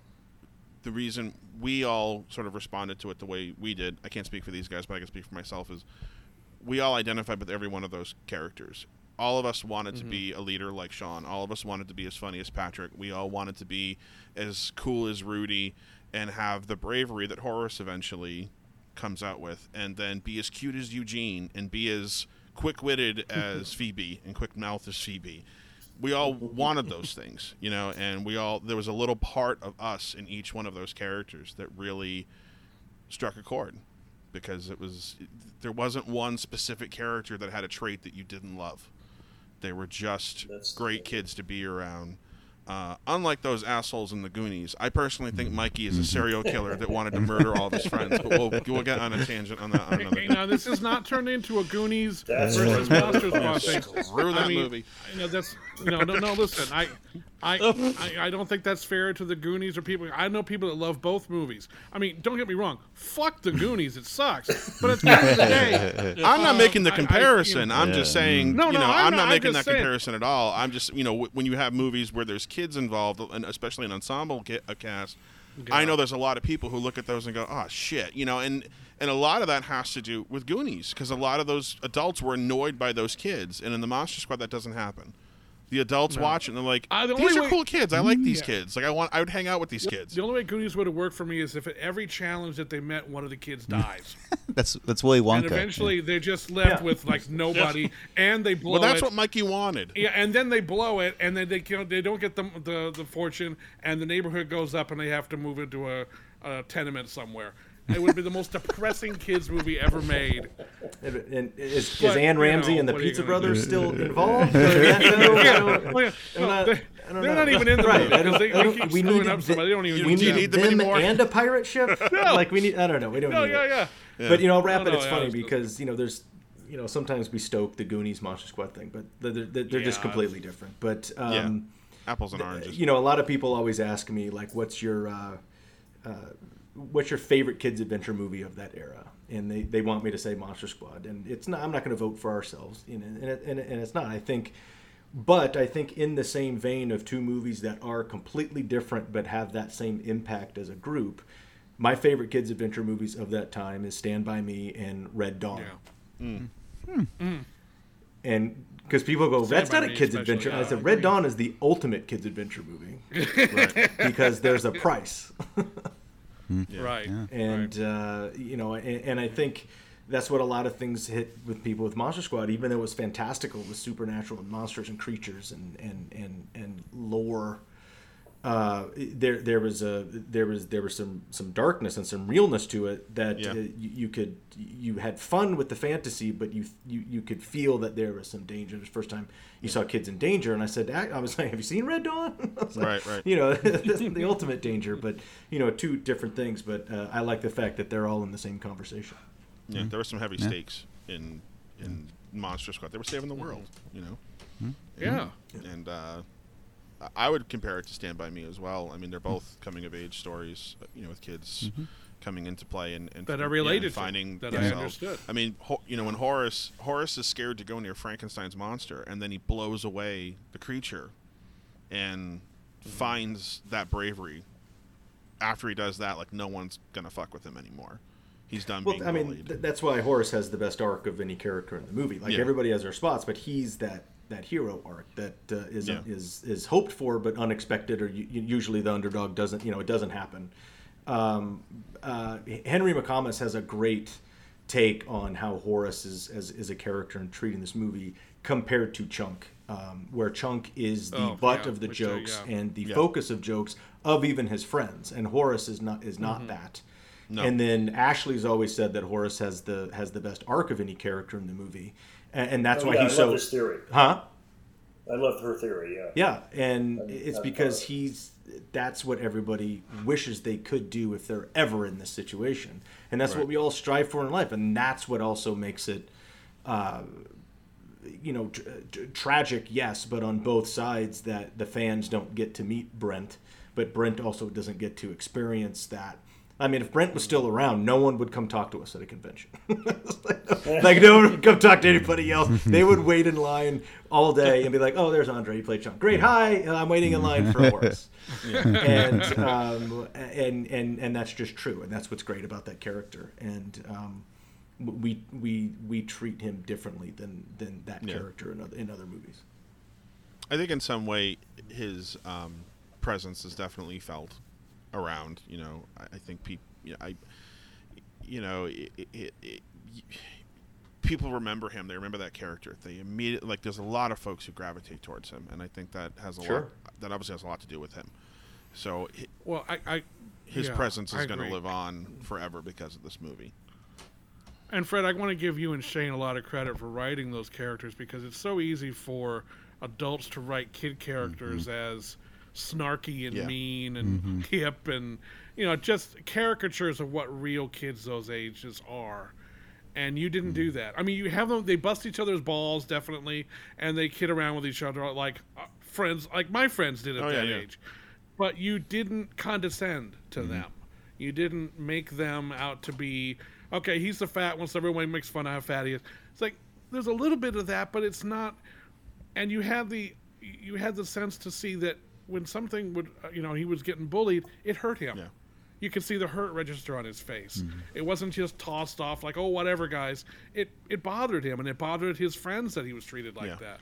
And that that most filmmakers don't have that kind of insight when they write for younger characters like that because they, they haven't been kids in a long time. Well, that's so that, I was going to bring up. I was going to mention that. I mean, you know, we were pretty young. We were both, you know, just fresh out of college when we wrote it, and also I don't know to the degree that that, that, that Shane can, can uh, uh, attest to this, but I suspect he can. You know, going through stuff as a kid and feeling like the outcast and feeling like you're not the cool kid. That really rings true to me in character work, and so it seemed like that was that was kind of the only way we, we could go with some of these characters Mhm. because it was our personal experience. Yeah. I think even Rudy, to a certain extent, has that uh, you know that experience where he's in junior high and he's hanging out with kids that are younger than him.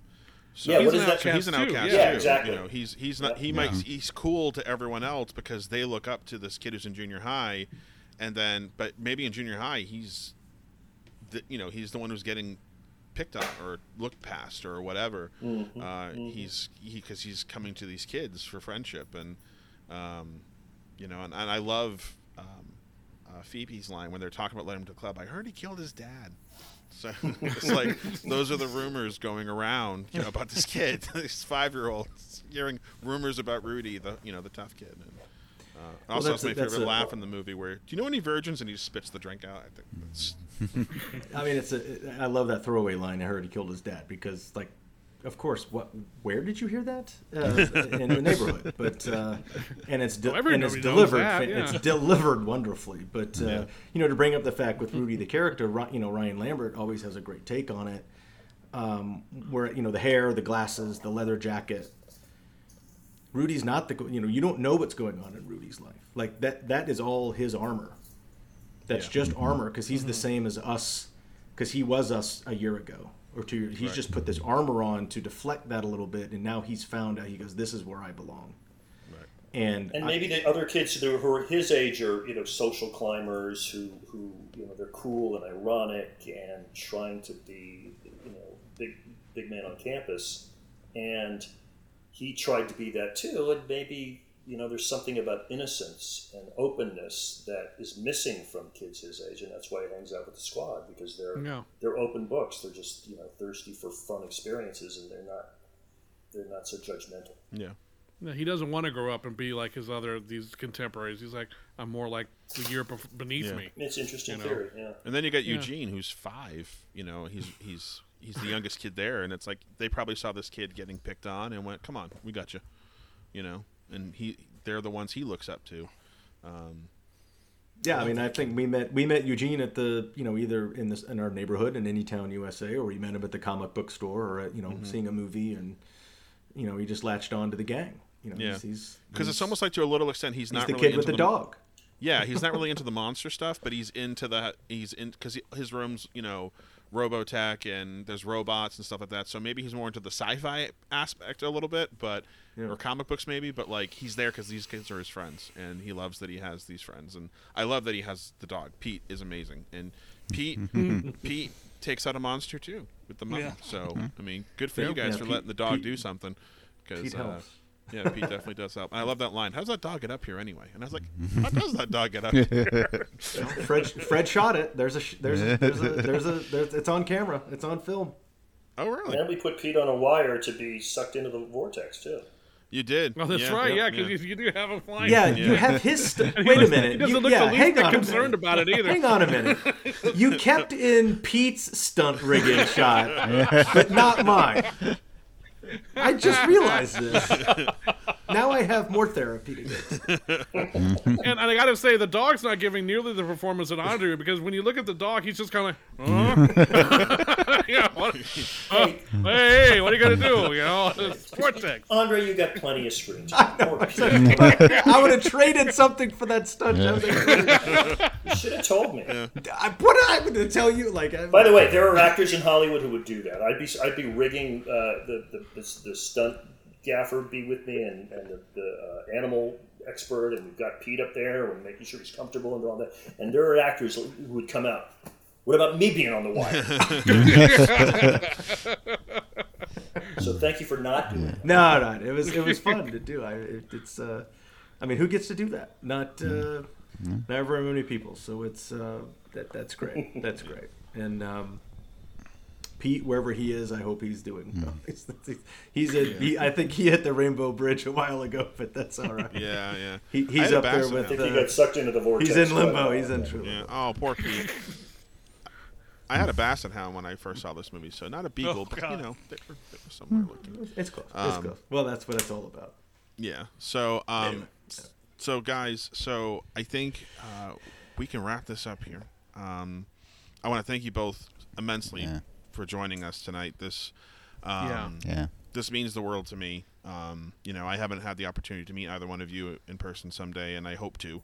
Um, you know, because uh, you know this movie really did um, mean a lot. Still means a lot. I I don't hesitate if someone tells me they haven't seen it. We're watching it it- the soonest we're able to, uh, whether it's right then and there or within a specific time frame that's I find acceptable. Like you've got 72 hours to find 80 minutes to sit down and watch this movie with me, and after that, like you know, we're not friends anymore if you don't watch it. So or you're you're out of my life. Um, you know, and I I've passed it on to my niece and my nephew.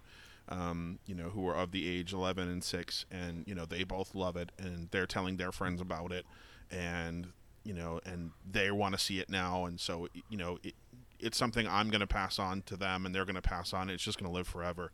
And thank you so much to both of you for making it and letting us have it because really it it is for us and you know we love it It's very humbling. Thank you. Thank you very much. Well, And thanks for having us. yeah. Yeah, Thanks for inviting us. It's uh, Thank you. it's always fun to chat about it, and um, you know, look forward to the next time. Soon the creatures of the night shall rule the world. And there is no one to stop us!